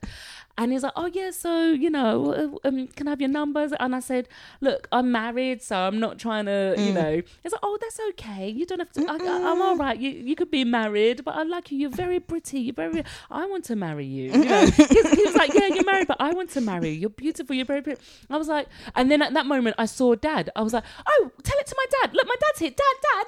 Dad, come here. Uh, this man's saying he wants to marry me. And Dad's like, oh yes, oh yes. And he, he just jumped into it, Catherine. He went full because literally Dad just arrived, Yeah. and he's like, oh yes, so you want to marry my daughter, do you? And the man was shook. Embarrassed, He was so shook. He was like, oh sir, sorry sir. Um, yeah, so, so, so you want to marry my daughter, but she's she's already married. You know, she's already married. He's like, yes, so, so it, man was so respectful when he saw my Yeah. dad. I was like, okay, go on your way now. Okay, bye. He's like, oh, it's yes, so uh, funny. It was so funny. Natalia, we have not talked about Dad's star moment. Dad star turn. So, oh, is that, is that I oh, wrote it oh down. Natalia's got it on her page. Yeah, so, can you um, tell that one? so my dad uh, had some uh, family friends staying over who were young uh, people. They were probably 20 years old and they were staying with us in Bedfordshire. Was they the, the sons of his friends? yeah, the sons of his friends and Yep. coming to a trip to London. And uh, my dad would teach them how to travel to London. So, how to buy a travel card, how to get on the train, where to get up, Mm. how to go, where the bus, all this sort of thing. So, he did this for three or four days. And we were saying, Dad, They know now. Leave them. He goes, oh no, but they might not know. And but I think he really enjoyed traveling up and down with people. He loved traveling up and down with people. So one day, my one evening, my brother was filming in Leicester Square, and there was a premiere going on. So our brother works for the BBC, so Yeah. he's a cameraman. So he had to be there. He's working. yeah, He's filming. So Gordon, Dad was just gonna go and say hello, you know, when he could, or wave Yeah. at him, or point him out, or something. So I think I don't know what it was. Maybe it was Fantastic Mr. Fox or something. So they're there and they see outside the cinema, you know, they see the the barriers and people are queuing up and so okay, what's these people looking for? What are they waiting for? You know, so dad and the young boys join the join the, the crowd and they're waiting and then uh, people start shouting, George, George. so my dad's there, he's going, George, George, George. and like the the staff are looking at my dad, grey haired man, thinking this is in a his fan. suit. He was wearing his yeah, suit. this is a fan of George. We have to get Mr. George Clooney to come and meet his fan.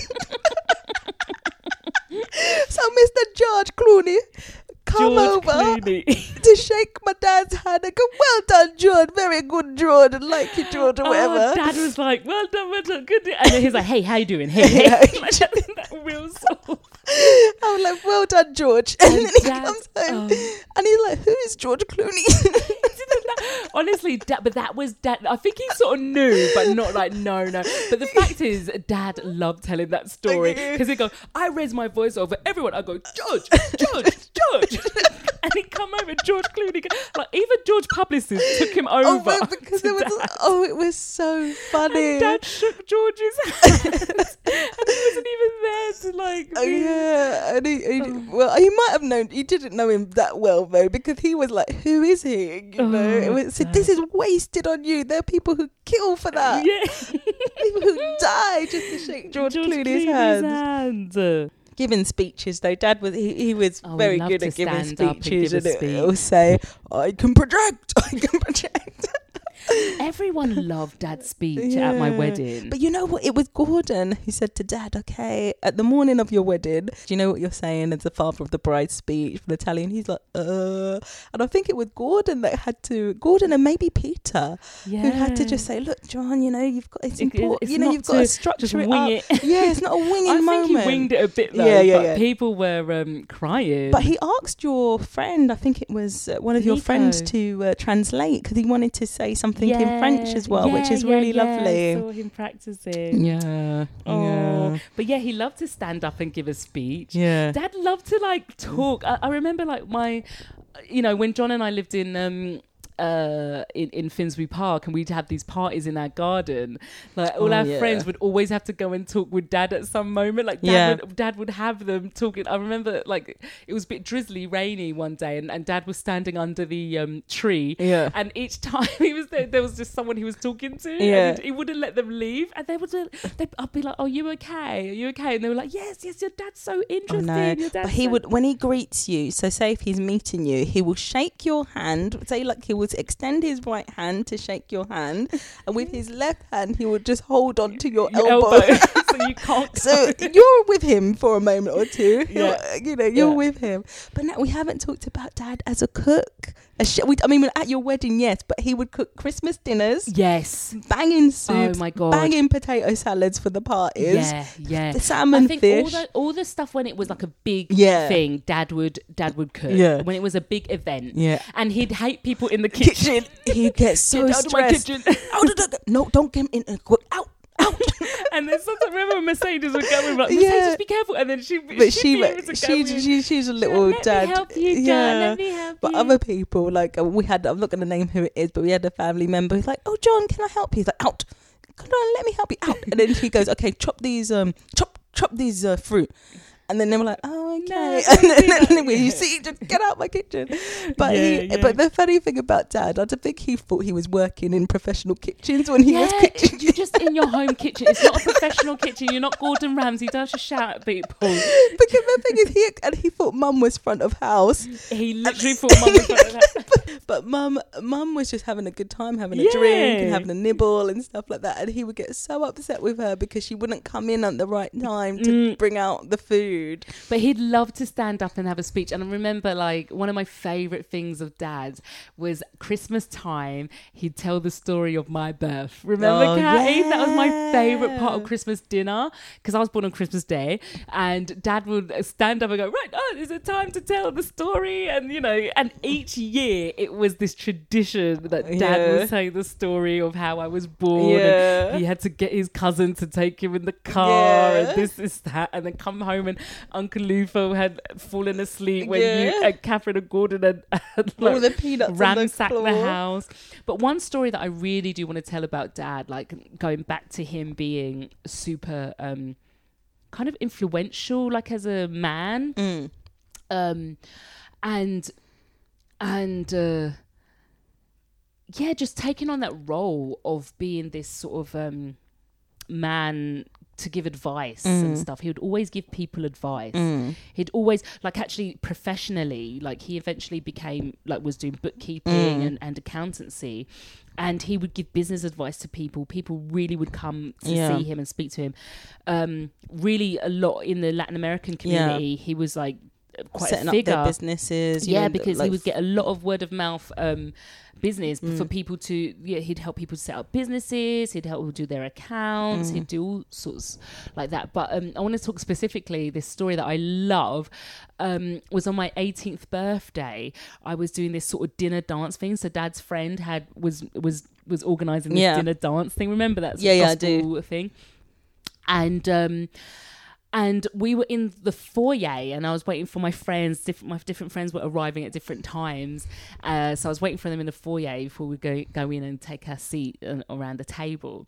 And one of my guy friends uh, came in and i was chatting with my guy friend da, da, da, and then dad took him aside said come on come son let me let me talk to you let me talk to you. And i was like oh no. You know when you're a teenager you're like oh no what's dad gonna say? Oh my god and dad took him aside and said, You know, son, look, you should. Where's your tie? Where's your tie? Mm. And he's like, I don't have one.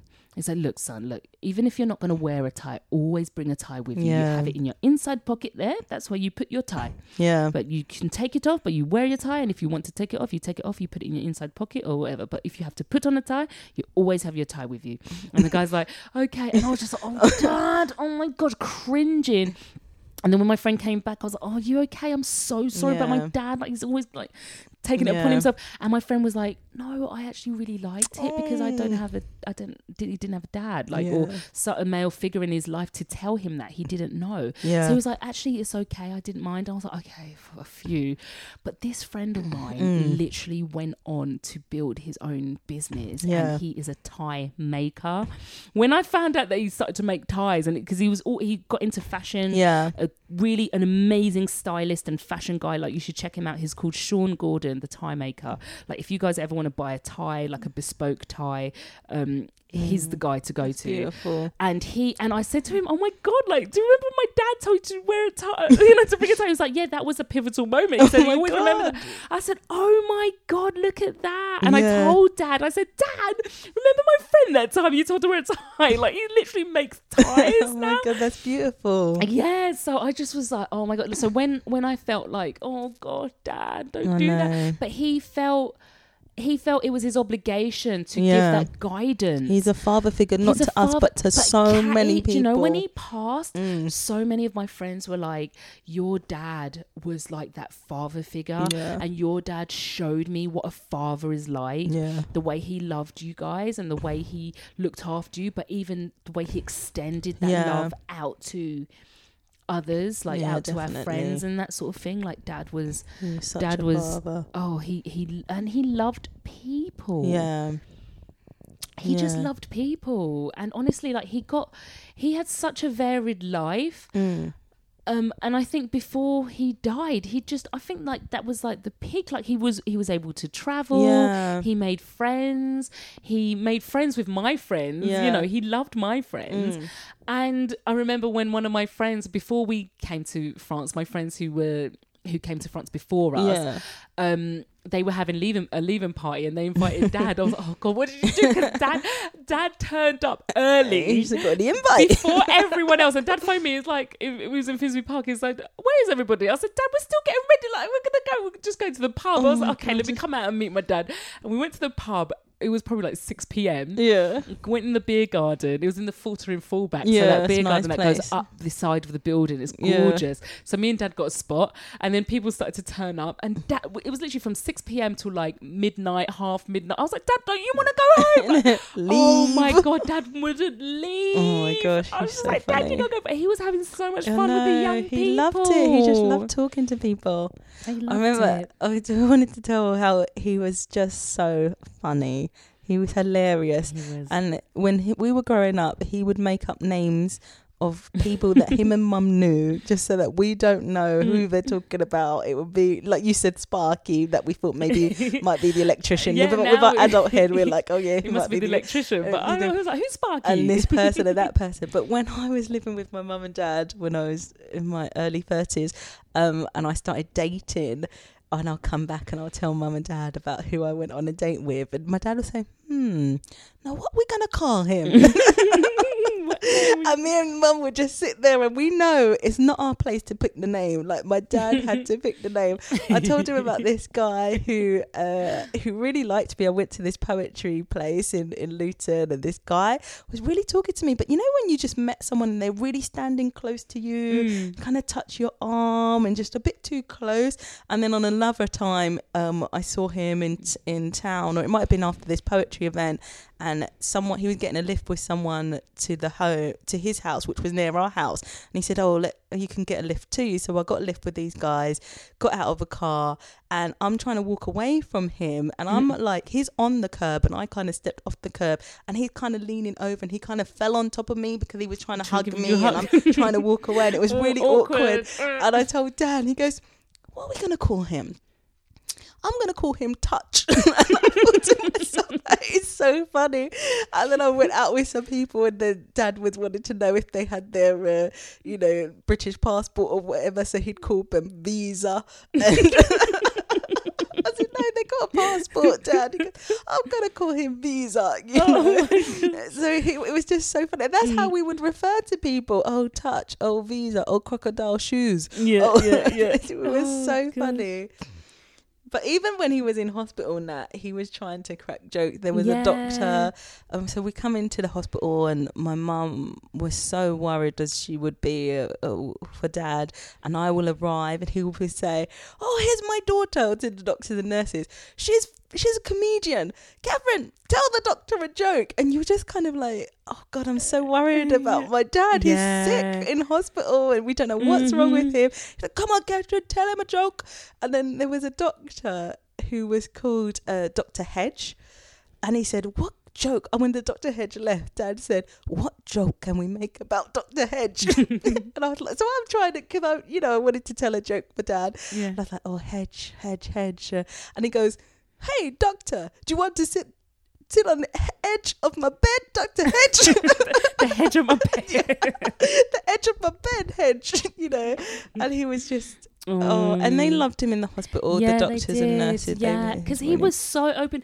He really loved meeting people from Yeah. different countries as Mm. well, you know, and he'd like he'd be able to talk about what he knew of that country, Yeah. like the authors of that Yeah, country and stuff. So if he met like someone from Poland and stuff, and actually with my Eurovision, he really was like, oh, to the Polish, oh, yeah. my daughter's famous in Poland Yeah. and stuff. He'd say that, and um, but yeah, he, I, I think he was so proud of us, and I know he was I, I remember just knowing he was proud Yeah. of me.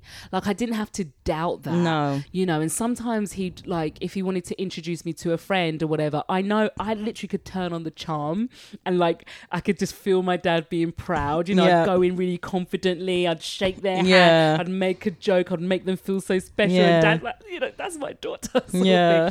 He'd love to take me he'd love me to accompany him to places, you know, and just so I could meet someone. Like, I want you to meet this person and I was like, Yeah. I'll be that like I don't know what he wanted, but just to be a part of um presenting myself with him. Yeah. You couldn't. People couldn't tell where he was from, though.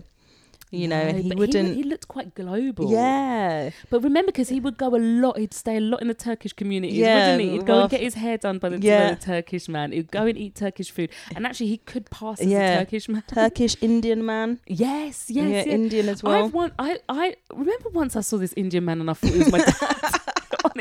it's so funny. honestly. But Natalia, I have to think about because I'm thinking about identity and, and you know not telling people too much where we're from, what we're doing and stuff. But Mm. remember when we were children? Uh, this is a joke, a family joke as well. We were children and we were in Tottenham and we met someone. So there's three children, me, Gordon, and Natalia, mum and dad. And the guy we met them talking, talking. So where you guys from? and we were like, we don't know what to say because you can't tell them the truth, you know.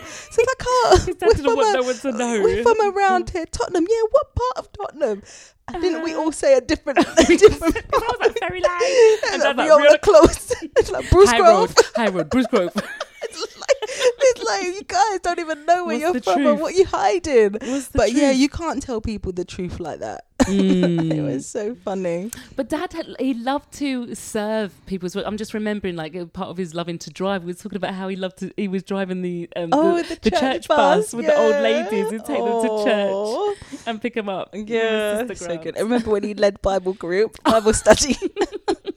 But the thing is, I feel like my dad, he really at one point so much wanted to be a preacher and follow in the footsteps of his own father. I think he felt that that was what he should do. yeah, Kat. maybe it but was nobody more. told him that. No, but maybe when you're in the church, like there's at some point you think, well, maybe I could teach or maybe I could lead or whatever. Yeah. So he had this um, Bible study in uh, in Hackney, and we would and he Clapton, got, he got yeah Pond. he got the he got the sign made up in it like this big massive sign.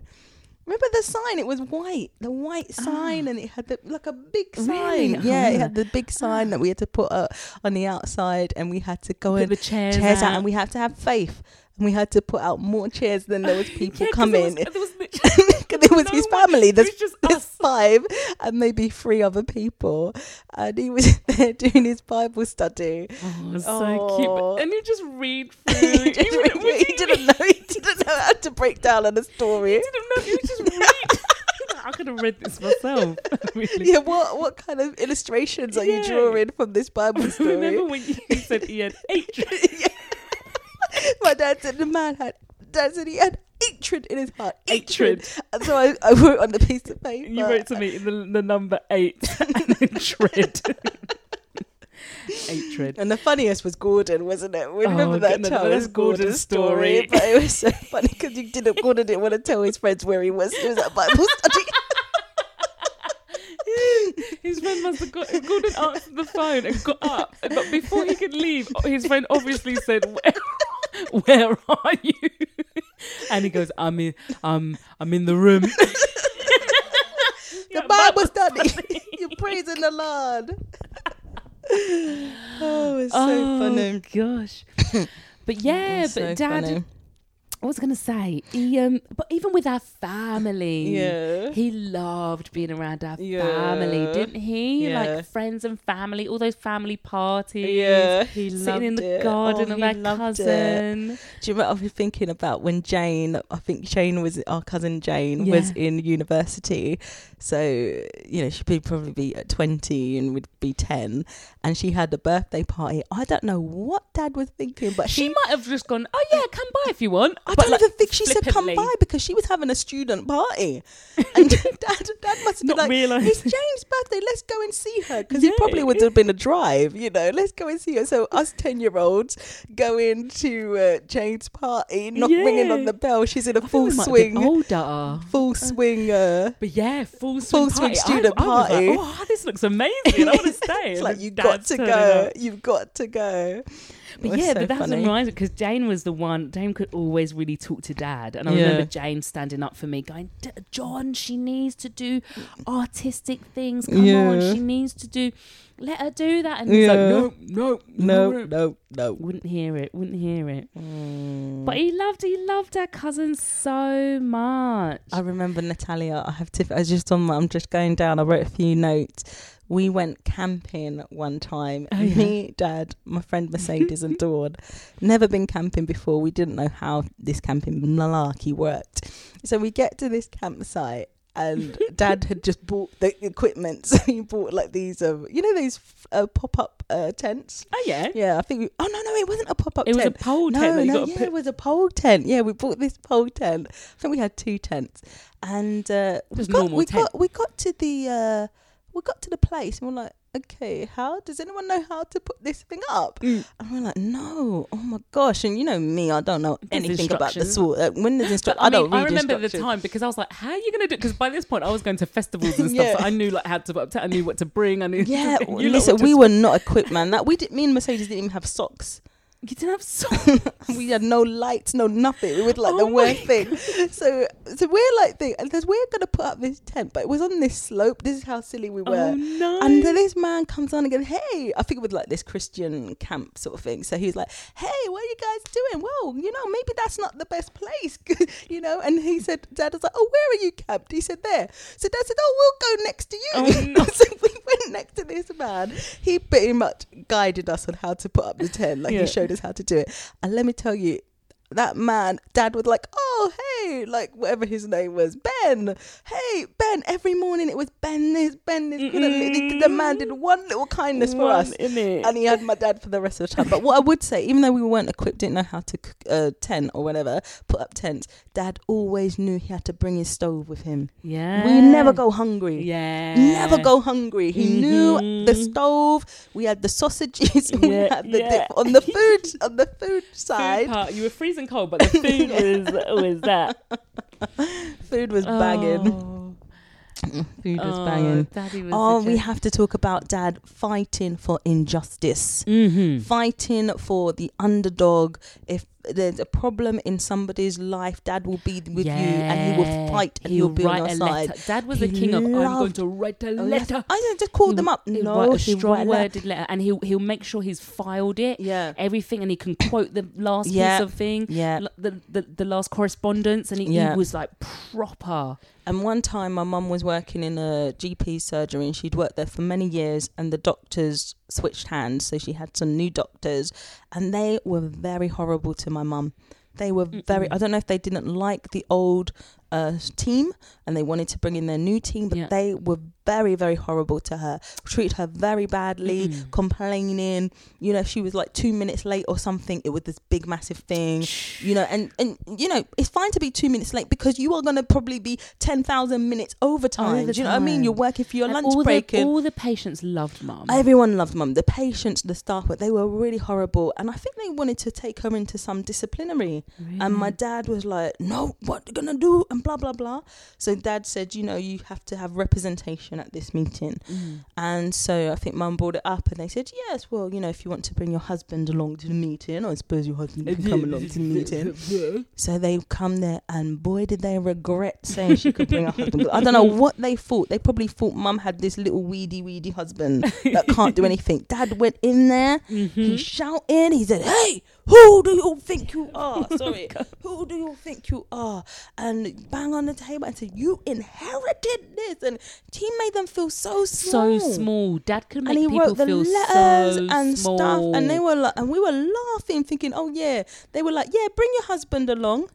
like they were gonna try and uh, run run the thing. And even my friend, she had problems with her workplace. Yeah. And when I told my dad, he was like, "Okay, let me get your friend's number." And he was talking, co- coaching her, went to her Mhm. house, supporting her, telling her what she could do, how to stand up for herself, how to write the letters.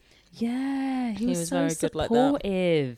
Very good. and he wouldn't he wouldn't shy away from an argument. no, You I know, think he actually loved it. I think he loved it, but I think I've got that from You him as well. you I are like dad in that respect. Yeah, I do love a bit of a, I do love a bit of a thing. You are like dad in that respect, Yeah, totally. yeah. But you are like, I think dad. I mean, dad was ferocious. Let me tell yeah, you. yeah, yeah, and you are ferocious. yeah, but that's why when I went and gave it to dad, I was like, "You created a monster." Oh gosh, yeah, you and But dad, fire. because I think because yeah, and that's it. I, actually, and I, I'm reminded when a friend of mine she she needed some help like writing an email. She was going through a horrible time like with her ex and and custody stuff and whatever, and she you know she she you know asked other friends and that sort of thing and she felt that she she was asking too much of friends and whatnot and i said and she was like oh I, am um, i've asked you again to help me with this email. I said babe let me tell you something. Mm. I'm that friend you take into battle In okay? it. there's some friends that you go to for the comforting words and whatever but i'm that friend that's gonna sit down and write you an email Yeah. okay? Because why? Because my dad knew how to write a letter Innit? man. My dad never minced his words. He Mm-mm, chose his words. chose the selection. he selected his words so there was no way you could misunderstand the sentiment and stuff and I, that's what i'm coming from so i said to Mm. My mate listen this is where this is the time when you can call upon me Yeah. okay and i will do it with pleasure Yeah. oh my gosh. You're coming down. You're going down. yes But yeah, he was. Yeah, he was a very powerful, strong, orator capable. Yeah, but I'm not even just thinking about his uh, his skills. Like his Mm. writing's good, just all over. yeah Just general, just like. And we always but say he was soft and Yeah, yeah, yeah, yeah, yeah, yeah. Yeah, like yeah. honestly, he had that sense of it. That's why we say he's a one. That's why we, because you can say that he was all those things, and at the same time, he was. He the was most tender. soft, he was tender, soft, cuddly, loving. loving. You know what? And I he would remember that time once we were watching that film, wasn't it Nell? Oh, and I looked cry- over, I was like, "Dad, are you crying?" He's like, "Yeah, I was Oh. crying in the film Nell." Do you know? Do you know when I was about eighteen? Like my dad would like to walk down the street with me, holding my hand. Yeah, and me. And it got to yeah. about when I was about 18, 19, 20, and I didn't really want to hold his hand Mm. anymore. and I was so uncomfortable because I didn't know how to say it. So he's like, "Come on, Catherine," and he would Yeah, just like hold my hand, and I would. Yeah. I mean, when I got older, I loved Yeah, holding hold his hand, but at those yeah, ages. yeah, yeah, because you think I I'm can't a little girl down anymore. and like there I might be want men people- round and I'm holding my dad's hand. It's uh, embarrassing. I didn't want to. Yeah. And so I'd like put you my hand in my pocket and stuff. And he'd be like, I oh, love you're holding not, my you're daddy's not holding hand. my hand. I'm like, oh yeah, I gotta put my hand. I gotta keep my hands in my pocket right now. Oh yeah, I Bless loved. I would yeah walk and hold my daddy's hand. yeah, he's very it. loving and affectionate Yeah, like that. yeah. You always knew that he loved you. Oh, totally. You know? never, never had to question that. yeah, yeah. We're very lucky. and Natty. and yeah, that's what I was saying. Like the, the times when he would just spend just talking. yeah, I remember thinking, man, like I am so lucky Mm. to have him here, just listening to him, just yeah. Continue continue whatever's on his mind just just saying you know but but they were all lessons. He was Yeah. always imparting something. Yeah, yeah, you know? Yeah. and i remember being you know he'd have one lesson about him the fact that he was going to pass away you know, remember He that? used Kate? to Did he used that to when say we were that when we were really young? He'd go, right. So this is me. I'm up here, like, and you, you know, you're, you, or you're up here, and my my line. He'd literally draw like a timeline. so thir- young. now I'm 45, and now you are um, you are six, and so your line is here, and you're gonna go up, and then there's this, and you're gonna go down. Now look, my line is here, and now my line is gonna go down, and if if we get what the God, what the Lord has told us, tw- two, three score years and ten, you know, then we're very blessed. But I one day I'm gonna die, and I'll be like, no, Daddy. Okay, He's like, yes, one day I'm gonna die. I, was bawling. Yeah, Like, why are you telling me this? Isn't it? But he was so frank about that. Like, But you know what? you When know, it came to his end, it was a surprise. I think. yeah, We didn't think he was going to die. No, we didn't. He didn't think he was going to die as well. And, um, Yeah, you know, it's, so it's one thing to say one day I'm going to die, but when it actually Mm. is closer to it and you're ill and you're not getting better, Yeah. it's such a shock. It's yeah, when I went back, like I was able to travel back in, like so he we had this big lovely um Christmas time. All our whole family, everyone came to Mm. France, 2019. 2019, and I just had baby, so it was so nice. Like everyone around, and everyone gets to see baby, and Dad wanting to drive. You know, I wanted Dad to come a bit earlier to meet baby, but because Dad was like, "Oh, I'm gonna come on this date," but that was the day that baby was gonna come, so I was like, "No, Dad, I don't want you to come then because it's too much." And I was like, "Come with Cat," and he didn't want to do that. Anyway, he finally he, he came just before Christmas, and um, like a few days, what was like the twenty third or something, or Mm. twenty second, he arrived, and he drove him, Cat, and Mum drove down, so that was lovely. But then he, and, but he was. He seemed tired, but then at the same time, like I wasn't really taking it in because I was, I had just had the baby as well, so I was sort of recovering. I was within a month I had just had the baby, Mm. so I wasn't really concentrating on on what was happening with dad in a sense. But I think he was more chilled. He did seem more chilled and yeah. relaxed, and We thought because there was lots of people, you know, it was Mm, there was, like, probably 12 adults or yeah, 15 12, adults or something. adults, yeah. So we we thought that he was a bit more chilled for those reasons. Yeah, You know, like yeah. giving everyone a time to speak and share with each other. But soon after, when he, so you guys drove back, and I think it was New Year's Day Mm. that we realized something was wrong, or Mum and Dad realized something was wrong because he, um, he just was was really tired. Yeah, and, And- slow, and his mm. belly was bloated. Mm. And then yeah, so he got diagnosed with cancer when about maybe in February. Yeah, so he was going into hospital getting tested. Um, he was having a lot of fluid uh, building up in his uh, stomach area that needed to be uh, removed. Um, uh, you know, with- drained. drained. He had to have like procedures done, but Yeah. at the same time he was getting tests done, and then finally, I think around Feb time, they said he had cancer. Mm. So then, end of Feb, I travelled in. Mm. um, me and Jonathan, my husband, came in uh, with baby to London, and then I got to see him in hospital. At the time, he Mm. wasn't at home; he had to go back into hospital. Yeah. And oh god, I just hated seeing him there. And Mm. but I just, I, I didn't think ever No. that. You know, because you think, okay, it's treatable. Like you, we, we, they said what sort of cancer it was, and then we said, okay, there's, there's actually people live for a long time with that Yeah. cancer, and okay, it's one of those ones like we thought we'd have time, but then this is a time when pandemic was starting to take hold, Yeah. And I, I spent, I think it was a long weekend, wasn't I there, Yeah. or maybe a week? I don't know, maybe a long weekend. I not that remember. long, not that long there, but I had already had my ticket to come back in March Mm. and my ticket was literally just booked. It was booked already, but as the pandemic was taking over, um, they were going to do a lockdown, I think, and I think it was just at the time of a sort of lockdown. I think you returned before the lockdown. No, Kat. That was when I came in at the end of Feb, early March. Yeah, yeah, I think you returned early March, and the lockdown was the twenty second of March. yeah, but my. My, I didn't come back because Dad told me not to come back. Oh, you were saying you're gonna come back? Yeah, I was gonna Oh, come- sorry, my- I thought yeah. you meant back to France. No, no, yeah, said I returned back to France. Sorry, Right, sorry, right, if, right, if that's not Yeah. clear. So I, I stayed for like a long weekend. Yeah, um, saw dad in hospital, Mm. went back to France, but I already had a ticket, another ticket booked to come back yeah, to right. England now, yeah, um, in March, like Mm. the mid mid sort of March or whatever, yeah, maybe. Yeah, and um, and then the lockdown was yeah. was just set after my ticket. Mm. You know, like I, if I was to fly, but Dad actually said, Dad sent me a text and he was like, "I do not want you to come, Yeah. Not in my name." He said. Mm. He said, "I don't want anyone to risk the health your health because I was breastfeeding, so I would have come back with with baby." Mm. And he's like, "I don't want to risk the health of my grandson or your health, and this is going on." And I just really, so I was just like, "Okay, Dad, yeah, you know what, okay, I'll see you again," you know, and just did not think Not that, at all. did not think that that would be literally the last time I saw my dad. Mm. You know, Yeah. and after that it was so sad. But I got to speak to him on the phone and stuff like that. I don't think we need to go into No. like the way where he passed because I want yeah I want us to more focus on like his life. But yeah. No, but the point is, Mm. is like you know, you never know when you're gonna die. Even if you say one day I'm gonna die, Yeah. that was that was what. yeah, absolutely, was- absolutely. Yeah.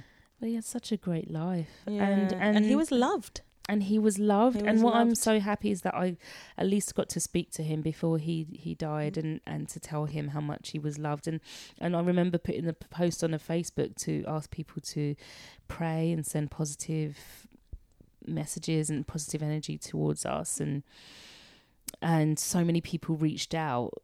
You know, so many people, so many people, and I said to Dad, "Look, all these people are thinking of you. All these people." And there was a point when he started to get better, wasn't it? Yeah. there was a point where it felt like he was starting to get better, and I just really thought, oh my god, it works! Like this really Yeah.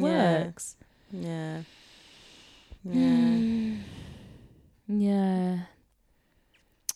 But it's ju- it's it's so weird not having him because I think because I didn't get to go to the funeral. Sometimes I think, do I even believe that he's gone? Mm. Like sometimes I just can't even fathom it. Mm.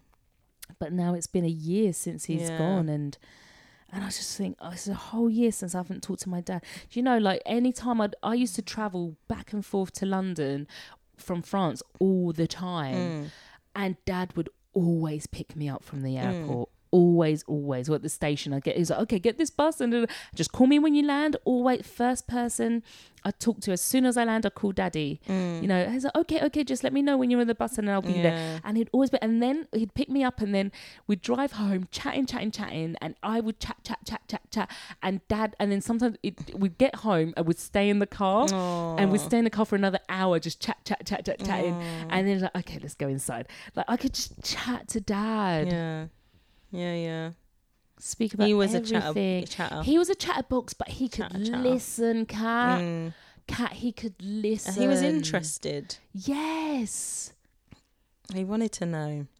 he wanted to know. Mm. He wanted to know. He wanted to be there for people. Mm. He wanted to uplift people. Even sometimes like my, my friends, like he he'd love my friends and he'd want to send them emails. I was like, Oh dad, don't send this one email. I was like, no, no, no, I'm gonna send and like he'd out, out outside of me, like I've you know, he'd send emails of encouragement to my friends. Yeah. He'd give them books. He'd Yeah. he'd, he'd um support them, Yeah. you know. Yeah, definitely. Definitely. Very, very special man. Very special. Very special man. He touched so many people. Mm. I just wish we could, like I said to you the other day, I wish we got to do like a big birthday party for him.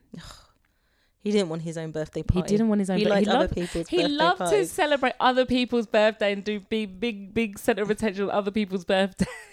Yeah. But he didn't want his own. You get up quite upset about it. No, No. I'm not having a birthday party.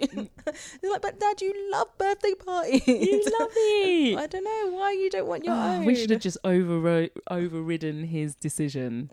It would have been so much fun. You would have loved it. He would have loved it. He would have eventually loved it. Mm. Everyone get up and do Oh, speeches. be everyone, nice. you know. Yeah. and he, he was a ah. good. You and he loved to dance. Oh my god, Yeah. Dad loved to dance, yeah, he innit? loved to dance. Remember Fatma's wedding? Yeah. Oh, well, Kat's best friend's wedding. Yeah. Like she's Turkish, so we had all the like live band Turkish music. Dad was up there was- dancing, with the clicking, and he said, "Just," he said to Jonathan, my husband, he goes, "Look, just look at what other people are doing, and you copy." Because John was like, "Oh, your dad really knows how to Oh, dance this," and Dad's like, "No, no, the key is you just look what other people do and copy." And Dad's like, he his hand in the air, he loved clicking. it. He loved it. Oh. Yeah, he loved it. I was just saying, you can really take the piss out of Dad as well, couldn't you? Dad could take a joke, man. really he do. he could be the butt of people's Just joke. be the He had such joke. good humor. Yeah. You know, his big belly, and his cousin would go, "Oh, look at your belly," and I said, "Oh, my belly. Don't worry about my belly." when I started giving speeches, and I'd say to Mum and Dad, I'd invite them to watch, and I and they said, "What's it about?" And I said, "Well." I talk about you, and Mum would just be like, "Oh no, Catherine, don't don't you talk about me? Don't talk That's why about Mum me. can't get down with this podcast. Like, Mum, you listen, no. well, don't tell you why you're you even talking about? You talk too much. But dad, he wouldn't mind. And I, in my speeches, I would just like be saying, my dad, you know. Yeah, my dad, and my like- friend would say, does your dad know? Like, he's coming to watch these speeches. Does he know you're going to, what Mm. you're going to say? I say no. And I'll say certain things. And everyone would just watch, look at dad. Mm. But my friends would say, you know what? You could just see the pride in his eyes. Like, he's just watching you thinking, okay, you know, I'm, I'm the bad guy. I'm the guy she's Mm. going to make a joke out of. Okay, okay. And But you know what I appreciated though? Because I was taking my speaking through Toastmasters quite seriously at one point, Mm. and I was doing competitions, and uh, dad would come and watch. And and he would give me some feedback as well, which I Mm. really appreciated. Yeah. Some really sound, very good, concrete feedback yeah. and I was just like, "Thank you, Dad." You know, like you know, come and enjoy and support me and drive me there and drive Yeah. my friends there and just you know, because you know it's important to me. And he said, "Catherine, you he did this, can but." support. Yeah. man.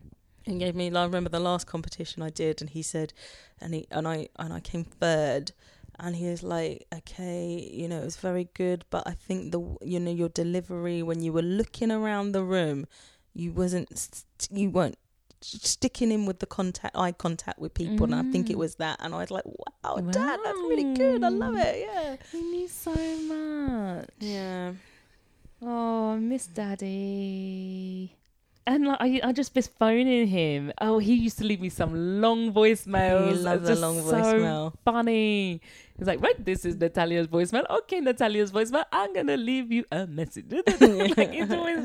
and then sometimes I'll phone Dad, and we just talk, and then it'll come to a natural end, and I'll go, okay, what else? And he go, what else? Uh, you, Mm, Yeah, talk on the phone. God. yeah. So I think I feel like we've covered most things. Yeah. Oh yeah, I was gonna say like he's like um. I, I, I wrote in one of the notes that like he loved being around the Latin American community. Yeah, and he loved being around women in, as well, didn't Oh, he? oh, that's one big thing about Dad. He was a he was a major flirt. I think he was a good friend to women. No, first of all, he was a good girl dad. yeah, He was a good friend to women, yeah, and he loved women, Yeah. and he loved to flirt. yeah. Honestly, like you, you would find Dad flirting at the Tesco counter Mm. woman, you know, the, the checkout lady. It, it, oh, how are you today? Oh, you know. But I always love it because I know that I'm a flirt. We got it I, get- from I get it from Dad. Yeah, you know, we just get it like from him. oh, oh, you know, mm, such a important. It's nice. It says, oh, "Thank you, Natalia." It's very nice to talk about Dad in this way.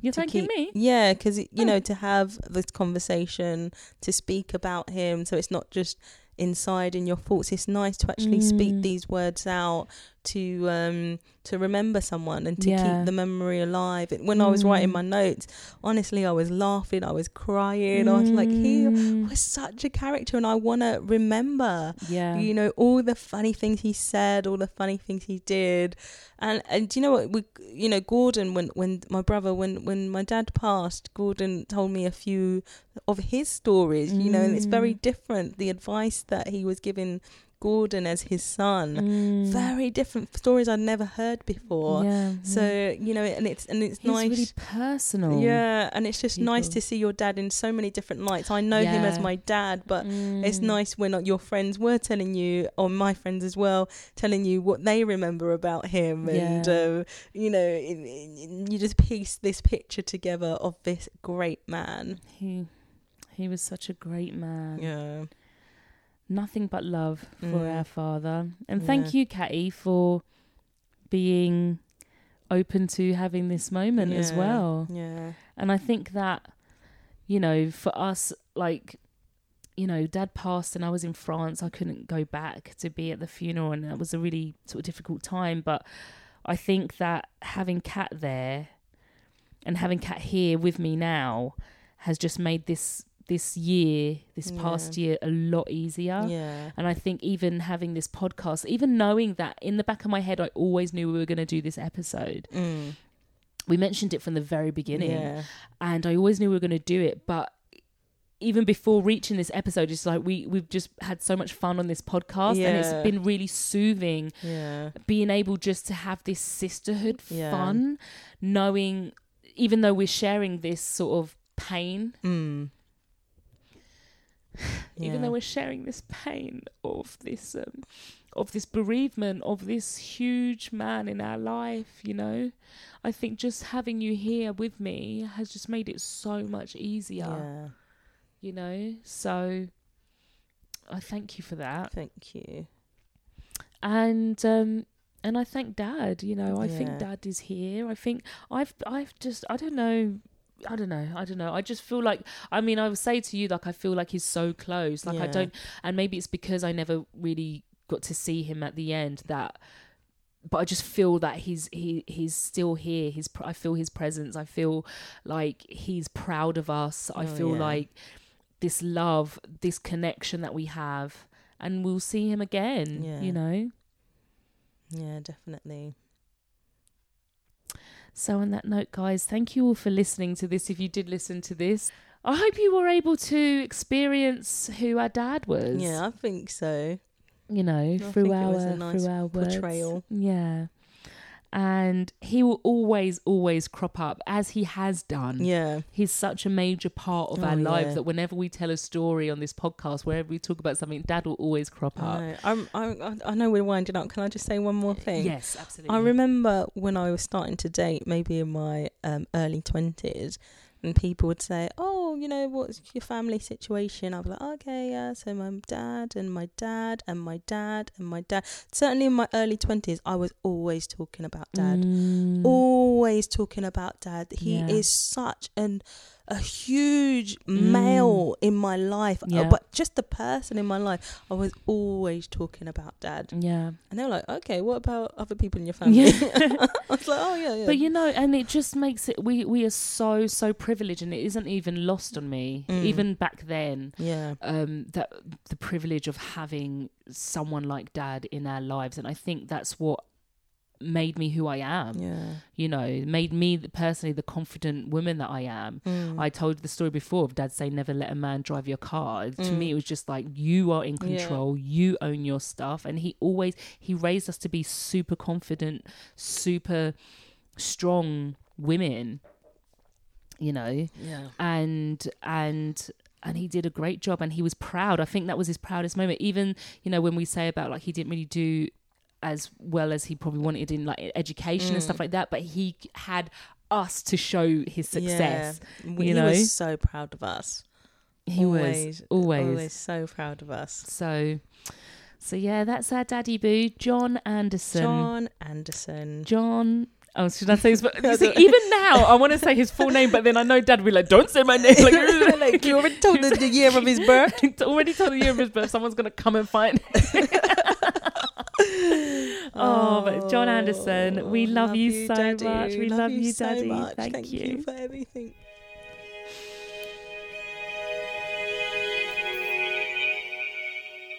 How I remember you.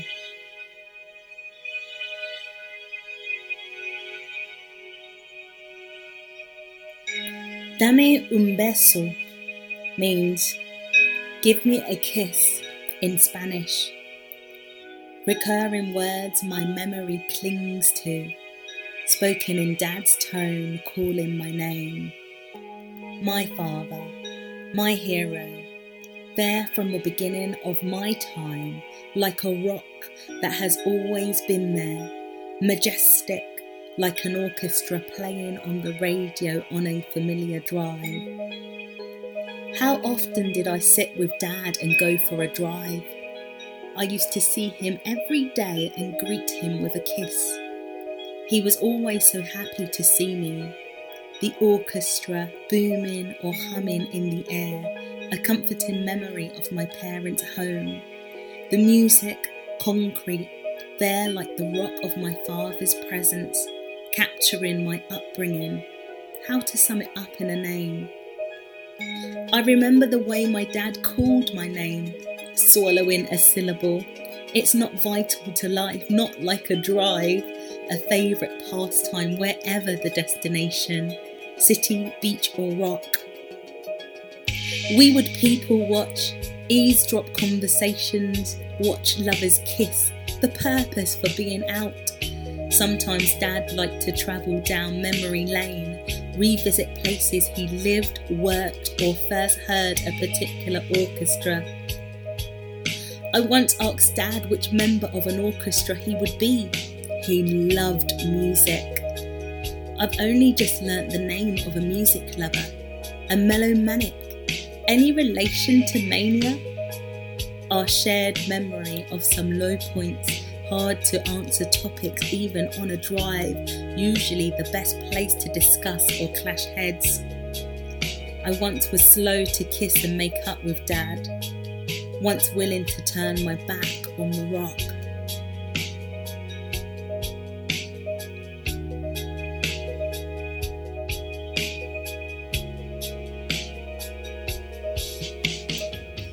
The funny thing about it is that the rock never moved ever constant like the daily habit of tuning in to an orchestra. One day you will miss his presence, wanting to kiss and hug and apologize and call him by his pet name. One day you would yearn for the longest drive imaginable, committing more time and experiences to memory.